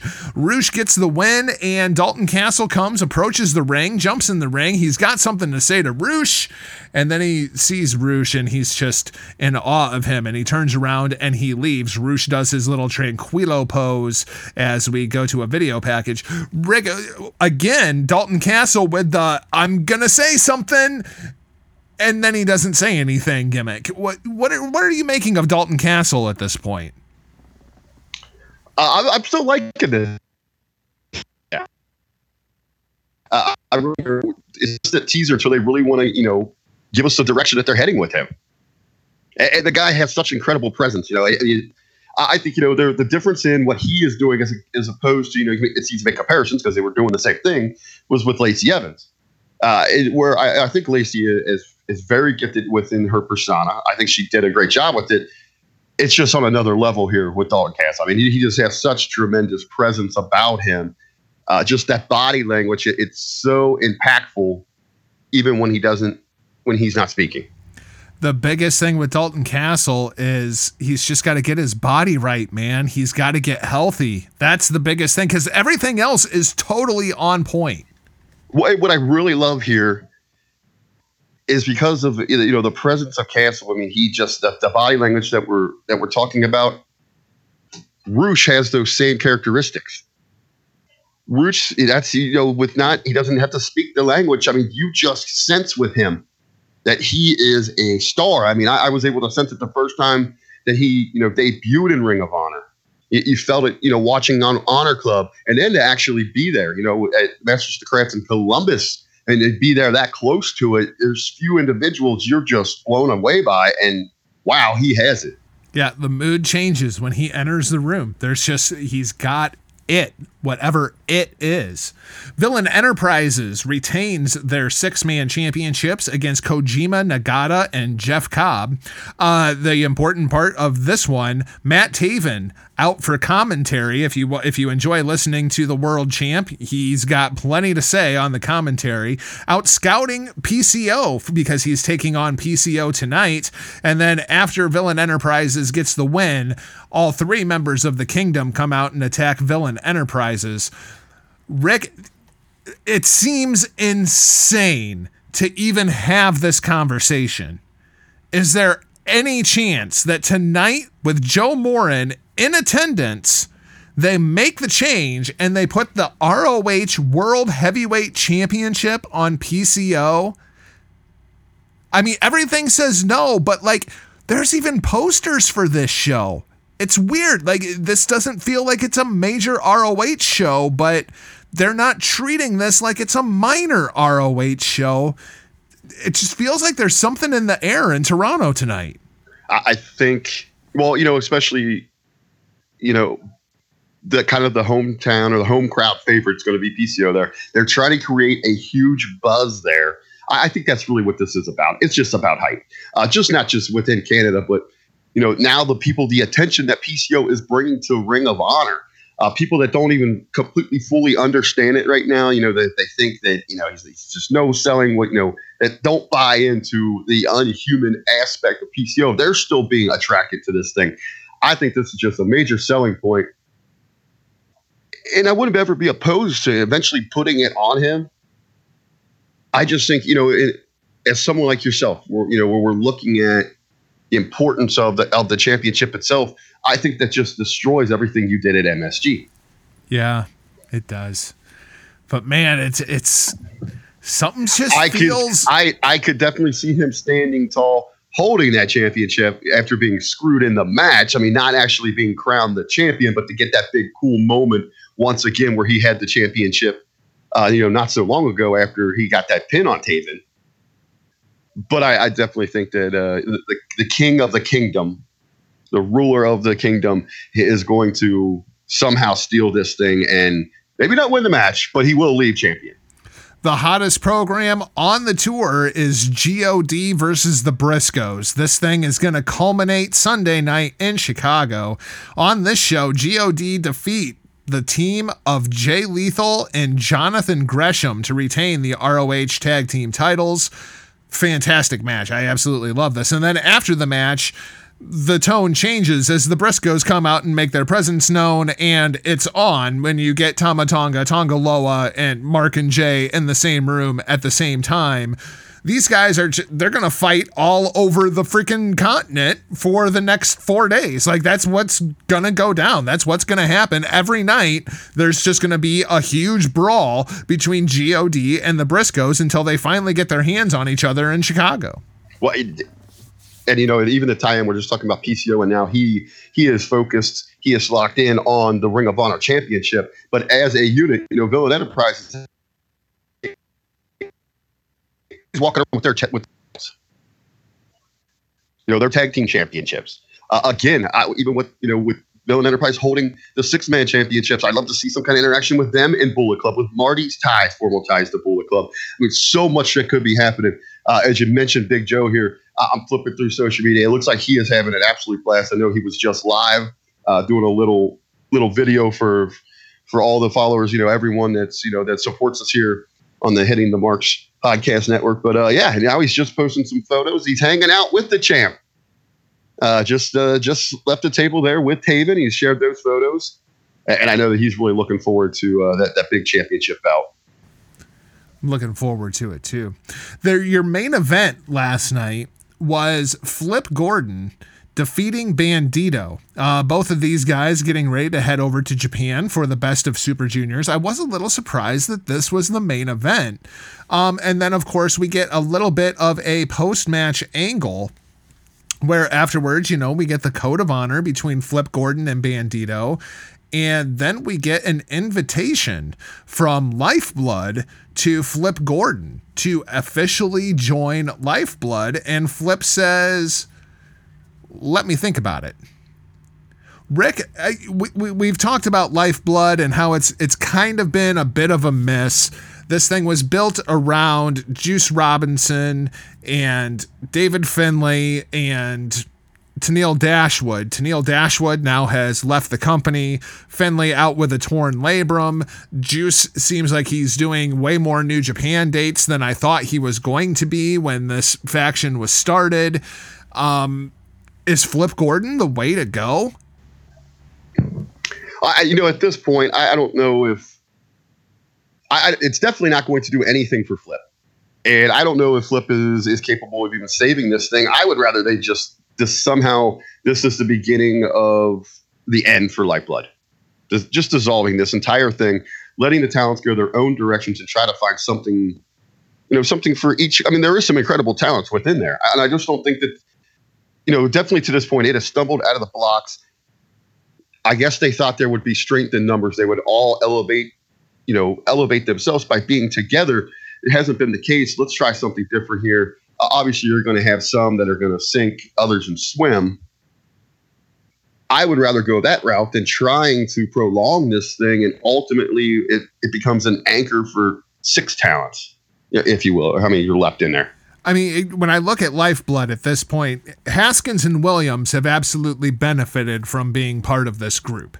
Um, it, it it was a reason for them to come together as a tag team, and they've gotten a pretty nice push as a tag team. And I think, you know, outside of that, though, if they would have just, if they could have just stuck these two together as a tag team without being in the group, I think they would have had just as much success. That's a valid point. Uh, Bandito, I feel that way about. I feel like Bandito. I don't know why, but it feels like they're they're having Bandito job way more than they should have Well, it- Bandito jobbing. Well, and that's what you're talking about. Has this helped Bandito? I think that Bandito is one of the cases where that's what's hurt Lifeblood.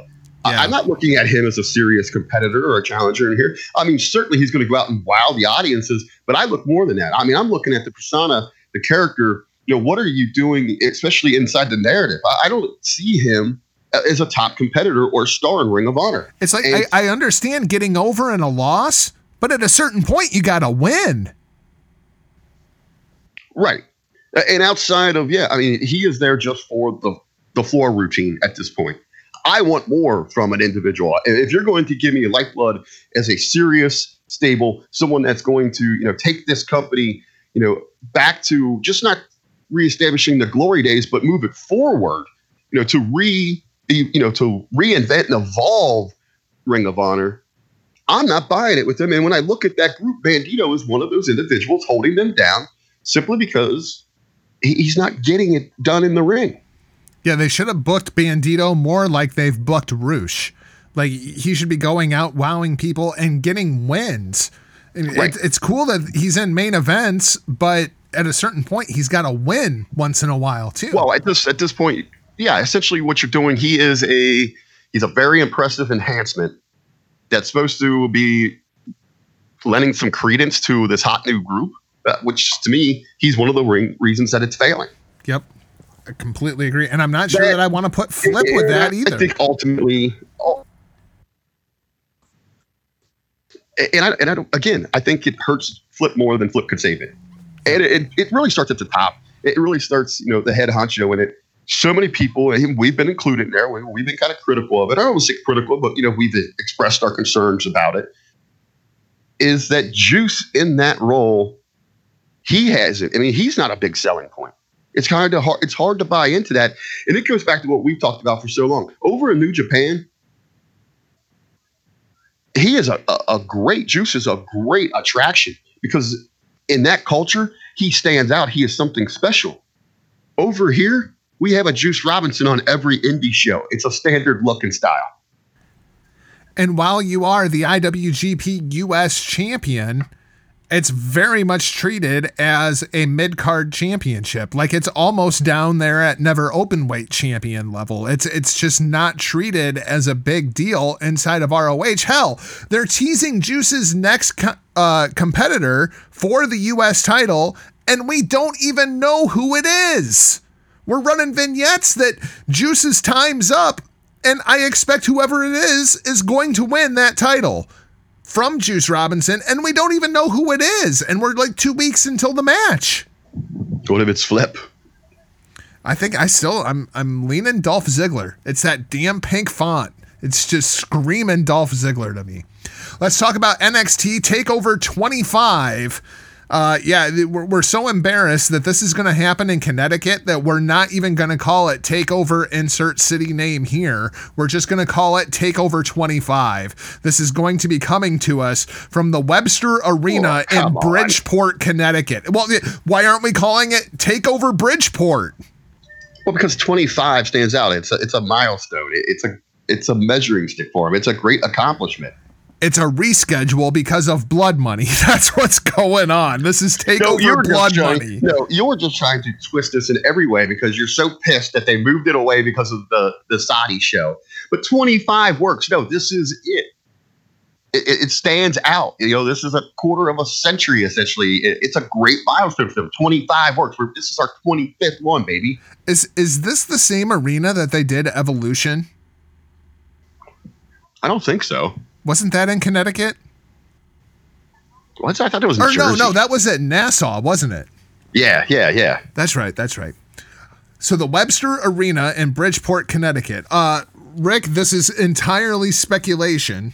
Um, but this is what I think your your card is going to look like for NXT Takeover Bridgeport.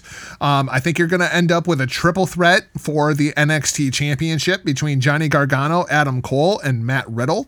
I think the North American Championship is going to be the Velveteen Dream versus Tyler Breeze. It seemed as though we were building to Dream versus Donovan Dijakovic, but I saw breaking news yesterday that Dijak had to have emergency surgery on his knee to repair a torn meniscus, which for a guy the size of Donovan Dijakovic is never a good thing. Uh, yes. Uh, doesn't sound good at all. NXT tag team titles are vacant currently. So I'm assuming it's going to be a four way match between all four tag teams in NXT right now, which are the Street Profits, the Forgotten Sons, the One Two Punch, and the Undisputed Era. The NXT Women's Championship. It seems as though we're building to Shayna Baszler versus Io Shirai. And I assume that your one grudge match is going to be Kushida versus Drew Gulak, which will probably be the show stealer. I'm saying, how many matches did you just list? That seemed like a lot. Five. Oh, okay. Just seemed longer. Yep. No. Maybe you have so many talents involved because we got different. We got the triple threat, the four corner. Yeah, that but Okay. that that's what it seems like it's building to. You know, I I always said that we have to have that takeover in between WrestleMania and SummerSlam because there's just that there's too long in between. We've been doing Takeover Chicago. Um and that has worked out very very well. This thing it just this doesn't feel takeover to me. As I was just say, you know, just no matter you know where it's where it's at, that doesn't matter. Uh, this card, it does seem very underwhelming. It just doesn't And well, and even especially for hey, we're going to go back to our to our disagreement here for something as number twenty five. It seems like that should be a bigger, a bigger event for you. Uh, hey, right, you know they're in a reloading period right now. Yeah, I guess. It just it feels very very underwhelming all the way around. So let's talk about Raw and SmackDown because we kind of wrap this thing up. We're not talking a whole lot about Raw and SmackDown because there was not a whole lot to talk about. The Raw ratings recover a little, the SmackDown ratings recover a little. Raw up to 1.63 this week from 1.56 last week, 1.83 for the year to date. In 2018, that number was 2.26 to this point, and in 2017, 2.25. So they were steady in 17 and 18, and now we've seen the big drop off. That's pretty consistent. SmackDown numbers up to 1.46 from last week's 1.38, a 1.6 last year. So the wild card, that's that's what everybody's talking about. Rick, this was all done for the Euro Tour. Uh, that, that's really what this was all about. And I don't even understand that because, as we all know, card is subject to change. But evidently, they felt that they had to do this emergency kind of shakeup, not because the ratings were in the toilet, but because Roman Reigns was advertised for these shows over on the UK tour this it, doesn't make any sense to me man like none of this makes any sense Well, to you, me you know, I'm not completely, I'm not completely buying into. That was the sole reason it's the UK tour because they could have gotten around that on their on their own accord heading Card over subject there. to change Well, e- even in that case, if they firmly believe that that they needed Roman for those Raw shows over there, then you could easily make that. You could easily make that move. Uh, it's not like this is a hard rule that's drawn, you know, a line drawn in the sand that you can't cross. You didn't have to change the, entire narrative of what you've got going on simply because certain audiences over there have paid, or you believe have paid solely to see Roman Reigns. Uh, you could have worked right around that. You could have just done it. Hey, you know, you could have come around and said this. We understand, you know, we, we really love our UK fan base. We understand, you know, we were advertising these things. You don't know what to expect during the shakeup. So we're, we're going to run special shows just while we're there. Something unique for you. That's okay. I, I firmly believe this has a lot more to do with them in a panic mode, but they don't want to just come right out and, and say it. now even inside the narrative vince mcmahon is just making shit up as he goes along that's that's basically what they told us on Monday night. Even inside the narrative now, Vince is just making shit up as he goes along. That's pretty much what I took from the wild card rule.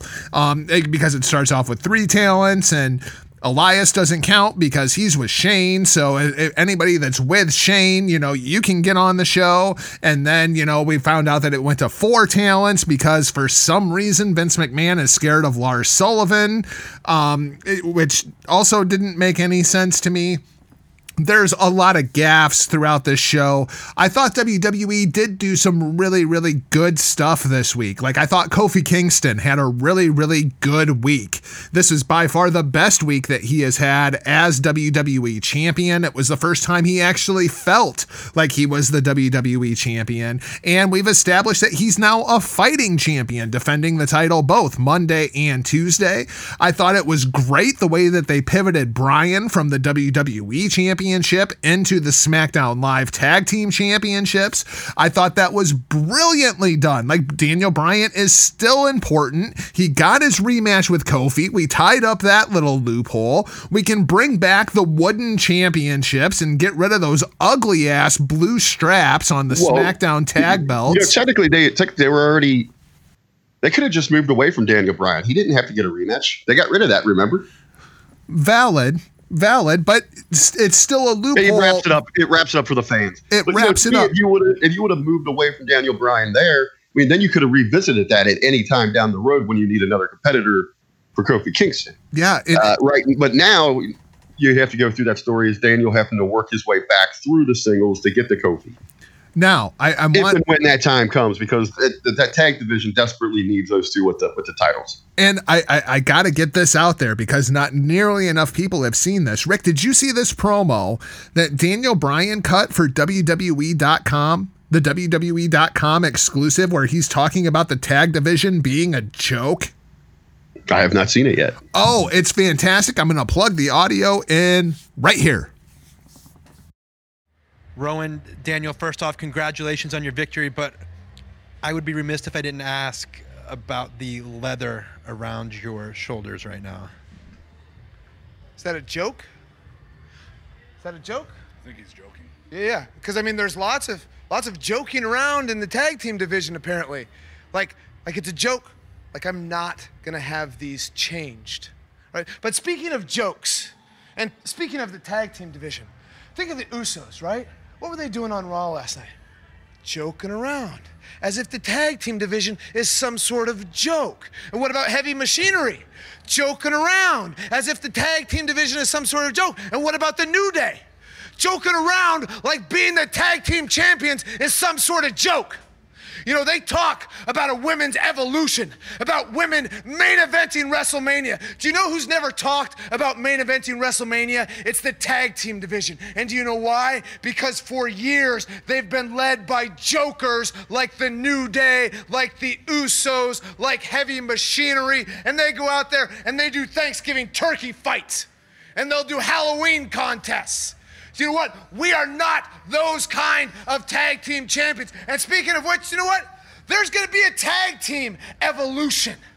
And this isn't going to be one dictated to us by the McMahons. No, this is going to be self led, a self led tag team evolution because Kofi Kingston, the New Day, they never aspired to that.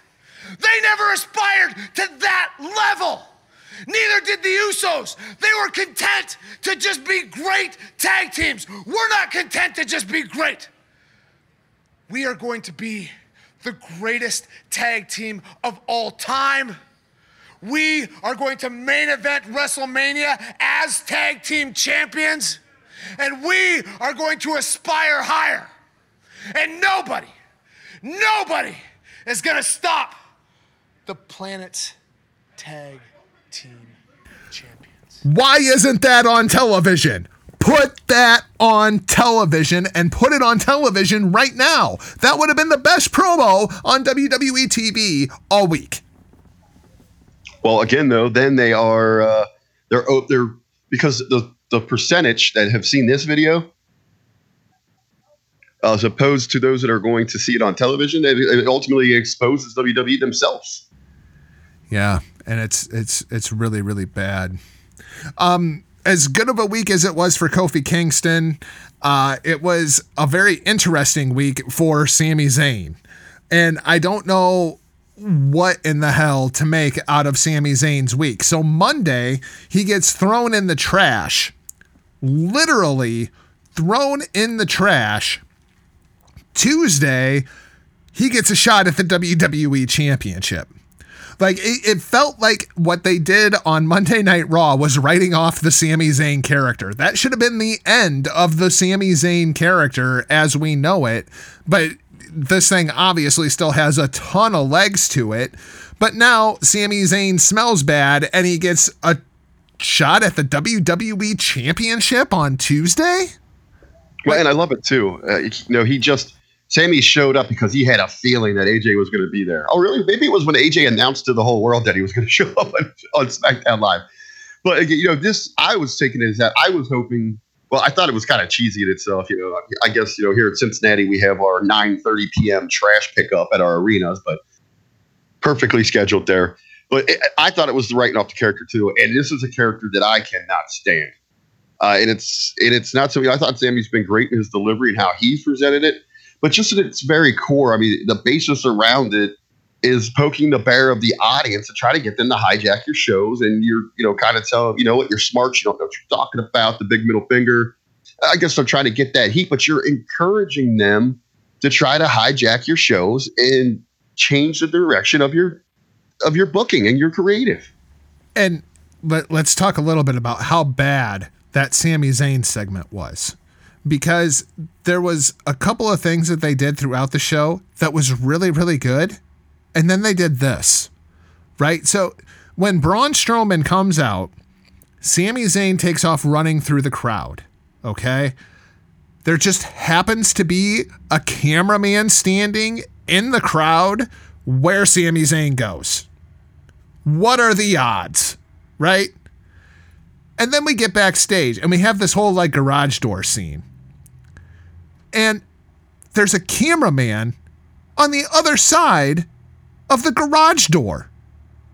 Like, so now you not only want me to believe that we have cameramen just roaming around backstage, but we also have cameramen roaming around the outside of the building for no apparent freaking reason. And then we also have the, the, the trash thing. Like it just so happens that the, the garbage truck would arrive at that time. But it's just like the whole scene all the way around was just so bad. Well, and it's and it's a it's an issue of I know you know a lot of people you know they're, they're going to come to the defense of it like well we know it's a television show they got to have it okay then pick one acknowledge that cameras are there all the time or none of the time. But then the the thing that just blows my mind is later we see the great camera work when it comes to the Miz and Shane thing. Like they under they explain the camera walking up to Shane McMahon, you know, that Charly Caruso is just wandering around backstage and there's a roaming reporter camera crew following her. I thought it was absolutely hilarious when Miz goes running past Shane McMahon, even though the cameraman knows exactly where he is. That was just absolute British humor at its absolute finest. And then Shane McMahon standing there starts cutting a promo before he realizes, oh shit, I need to get out of here. And he takes off running, and the camera, rather than cutting to another camera that just happens to be down in the parking garage, you get the camera shooting down so you can see what's going on from the same freaking camera. Like, that's the way it should be shot. That makes sense. The good and the bad. And I wonder, uh, you know, ultimately, that's got to be on the on who's producing the segment.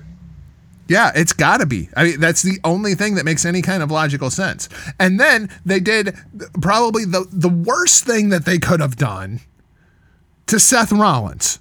Seth Rollins, when he comes out and he gets in the ring with Vince McMahon, and Vince McMahon says, you know, well, tonight we're going to have you two compete. And he explains that he wants the tag match with Seth and AJ. And Seth Rollins looks Vince McMahon dead square in the face and he says, No chance. There's no chance I'm teaming with AJ Styles. And five minutes later, he's in a tag match with AJ Styles. He's your lead freaking babyface. He's supposed to be standing up to authority, not fucking bowing at their goddamn feet. Did they did they happen to try to put over on commentary any reason why? Nope. Not, not, nothing that I saw. Because I didn't have the commentary on in the inside the in the box. And then you bring out Baron fucking Corbin. And it's like all the good faith and all the excitement that you have built in that first half hour with that ridiculously long segment. Then you Well, bring out Baron fucking Corbin. Putting over you're putting over the genius and the brilliance of the shakeup. And anything can happen. So at that point, I mean, you've got you had Daniel Bryan come back, huge pop. You, you have Kofi interject himself. You got you know AJ there. You've had all these moments here to open the show. And who's the team that Vince sends out? Is the same channel changers that we've had week after week on Raw for months now. You know, I mean, Lashley has been has been downgraded so bad, and now just grouped in with this cancerous Corbin. It's got a leached, you know, leached himself onto it. That's who you open with. I, you know, I was kind of, I was eager to see. Damn, does he have somebody, someone else here? We're gonna get some, uh, some, maybe someone from NXT, maybe some throwbacks, someone from SmackDown, or maybe a mix match. I It would be expected same like old, the old. Viking Raiders or maybe like a returning AOP. Like that, that was the first thing I asked. I said, "What's the timetable for the AOP for Shake Up or Bake Up?" I, that was the first question I asked, and then I thought the War Raiders. Then I started thinking, you know, running through, you know, man, who who could Vince, who could he persuade to come out here? If you really wanted to blow, if you could have Seth Rollins and and AJ Styles, I mean, man, if, if you could have had like Samoa Joe on the other side of the ring, you know, just to you know travel in, like send out Samoa Joe and Lars or something like that. It's something that would have been hell. You had Drew McIntyre and Roman Reigns in there, and you're forcing people that that don't want to kind of coexist together to tag team. What if you had Seth Rollins and AJ Styles versus Roman Reigns and Drew McIntyre? You talk about an intriguing match that people are going to tune in for, but no, we get the same old bull crap. But we are talking about those little details, and I do want to give him some credit here. I do like that when Vince said the match is you're going to tag, it's going to happen now. That they took the time. He said, "Let me go to the back. I think I've got some guys lined up." So if this was all happening on the fly, I was expecting them to just hit the music, which would have been terrible. So at least they took a little bit there. Let me go find some guys real quick. Uh, the, the other thing I hate about this is the way that we're framing this wild card thing because we have no idea how to frame the wild card thing. In one breath, you know, they're saying that the talent has to be invited across brands, and then on another breath, they're saying that we're crashing the party, like AJ just crashing the party, and oh SmackDown, how I miss you, you know, and it's like, dude, you've been gone for like two fucking weeks. Get the hell out of here. They, they they forgot that you were even on Monday Night Raw. It just felt natural when AJ came walking out to kick off SmackDown Live. I mean, it just. I, I, I almost want him to do like the amazing race. Like, explain to me why would AJ Styles want to work on his day off? Why is AJ Styles on SmackDown Live? What's so important that he is taking another day away from his family, the terrible dad that he is, as they tell us in the Wednesday locker room at hackerhameen.podbean.com? Why is he taking another day away from his wife and his boys and his little girl Well, you know, to go that- to I mean, SmackDown? what is so important on SmackDown for him? I mean, he should be focused squarely on you know winning the Universal Championship. What if five guys show up at SmackDown? Only the first three through the curtain get. th- They're the only ones that count. Why? Why should? Why should any of this make sense in itself? I mean, because even inside the shakeup, they don't. They didn't understand what was going on. So, I mean, how the hell are they going to explain this to us? Uh, again, again, I think you know. Ultimately, we can look at panic on ratings. Uh, we got the UK tour. I still stand by in my belief that this entire thing goes away before the fall. All right, let's wrap things up with a couple of positive notes, and I know that's going to surprise you with the last topic on the run being Lacey Evans, but let's let's talk about a couple of positive things. Well, I, I got one more negative then. You know, they didn't do any business for the men's Money in the Bank this week. No, really, just Ricochet. That's really the only thing that was paid any kind They, of business. they got him a win, but he didn't have any involvement with the other indiv- none of the individuals, especially on Monday. I'm trying to think to Tuesday, Well, and- but none of them had any interaction with each other. Well, and perhaps you missed some of this because you were you were there live, and a lot of this I think was put over on commentary. Okay. The reason that Ricochet and Robert Roode happened is because wins and losses matter. That was probably the best thing they did on WWE TV this week because Robert Roode was angry that Ricochet was announced for the Money in the Bank ladder match because he beat Ricochet the week before the announcement happened. So this match was actually for Ricochet's spot in the Money in the Bank ladder Okay. match. See, If- I didn't know. I didn't have that inside where Yep. from my vantage point. if Robert Roode had won, he would have replaced Ricochet inside of the ladder match. So they have established once again that wins and losses matter on WWE TV. We need more of that. We're talking about them going back to the, the opening of this show. This match is where the crowd died. Why the hell didn't they announce that, make that a big deal in the live arena? Why didn't Robert invested? Roode cut a freaking promo that accused Ricochet of being unworthy of being it? Like you could have built heat for this and then paid it off later on on the show. Right. Yeah, we got none of that. So this was the match. This was the match where the crowd died. And that's awful because it was probably the best thing they did on WWE TV all week. But it was just you guys didn't know the story because they didn't tell it to you. That's frustrating. Let's talk about Lacey Evans. Oh, Lacey Evans. I will put Lacey Evans over this week because Lacey Evans still presents herself like a star. She hasn't been defined down inside the booking yet, and she has that swagger to her. The thing I didn't like about this segment was why in the world all the other women would go along with whatever Lacey wanted them to do. That part was very, very unclear to me. Like why Naomi would go and put on a dress and come out just because Lacey Evans told her to. That part I didn't necessarily understand. But I do like the visual of Lacey Evans being in the ring with the rest of the women on the floor. Lacey is elevated above everybody else. Like they are presenting Lacey Evans like a star. And now, while I don't think that that talent deserves the place that they are putting her, this is how you build new stars. Like they do still have it in them. There are ways to do it. I just think that they're picking the wrong talent to do it with. I could get where they would come out there, and it was kind of okay. We'll play. We'll play your little game now, but you're you're kind of on notice that if you happen, if you would win that championship, that one of us is coming for you. I, I get that a little bit. I don't know why you would maybe go to the extent of like actually going and changing your clothes for the situation. Uh, another thing to put over this, I, I love Lacey in it too. You know, I mean, she she is carrying herself that persona. She is crushing it. She is absolutely crushing it one other thing in this segment I, that really stood out to me. I loved it, and I was looking around and I said, "Wait a minute!" I said, "Oh, wait, they got this right." Uh, Becky comes in, you know, the, the kind of the girls let her do her thing. She's on the mission. And they're over there brawling on the other side of the ring.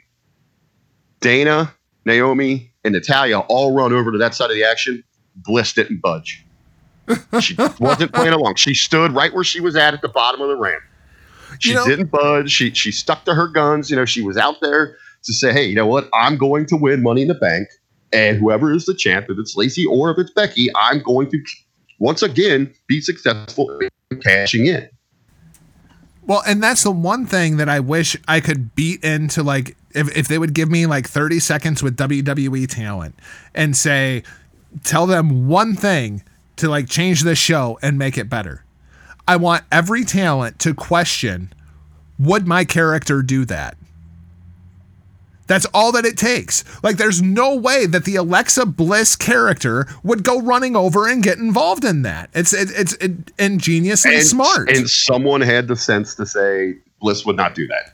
and I'm guessing it was probably her. You know, and, and there's certain talents that get that. Is there anything else that you wanted to talk about in WWE this week? Because that's all I got, man. Maybe maybe it was Dana Warrior and her influence. Oh, get the fuck. I got it. that's I'm good on it, man. I guess really the only other thing that I will put over is I I, I do like how they're framing Aleister Black. I just wish that it wasn't so I don't I, I don't even know what it is, but there's something about it that just feels off. I don't know Fair why. enough. Be interesting to see where uh, where this this kind of takes him post Money in the Bank. Well, I mean, because they're, they're trying to do the whole no man is ever truly good and no man is ever truly evil. I, I get that. And I understand what they're trying to do with the character. I'm just not sure that it's clicking. Like the Bray Wyatt character is absolutely clicking. Like you, you get the feeling that they want you to feel from it. And all I'm feeling with Aleister Black is so like it, it feels unfinished. Like there's yeah, well, no I wonder. I wonder if the reason it isn't clicking is because although it's in different, in completely different lights, it's a very similar message to what Bray is doing. Yeah. and they're running those side by side. Yeah, that's a good point. So that's going to wrap things up for this week's show. Thanks for listening. And if you haven't yet, please hit that subscribe button. Then visit us at hittingthemarks.com to catch the entire HTM podcast network in our little island of misfit toys.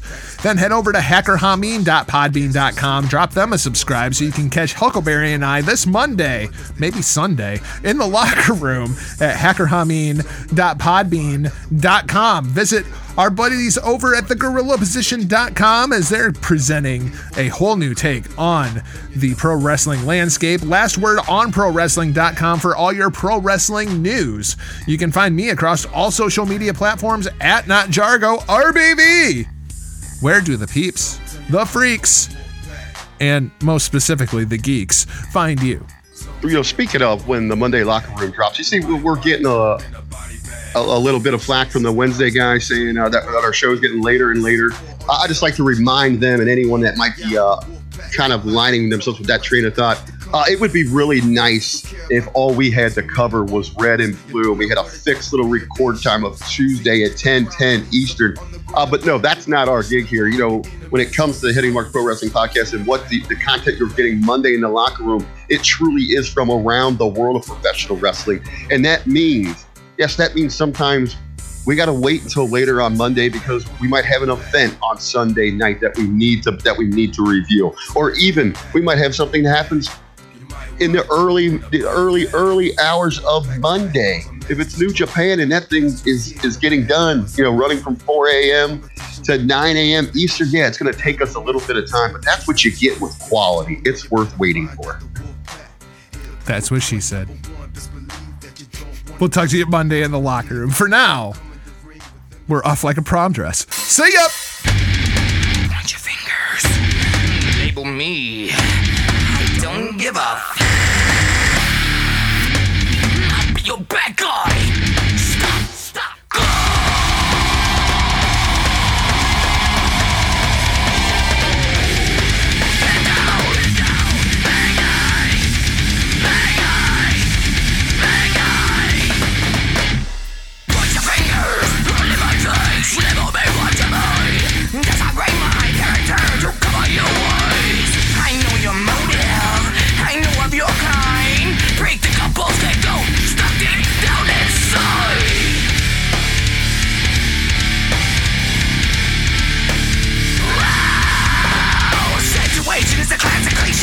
Be draping the blame on me. I smell self-righteousness. That's the bad guy. Go.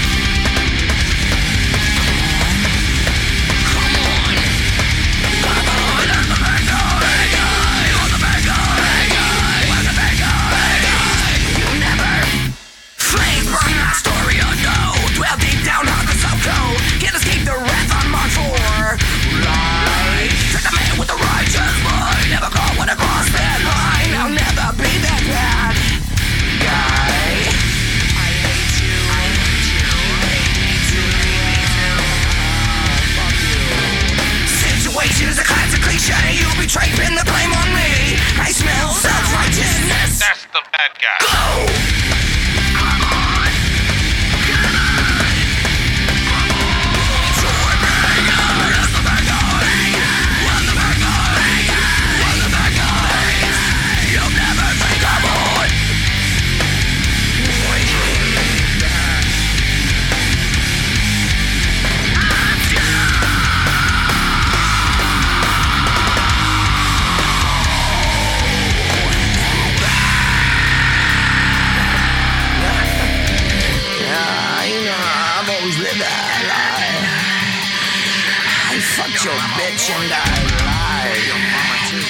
Was at home with you last night. I'll be your bad guy.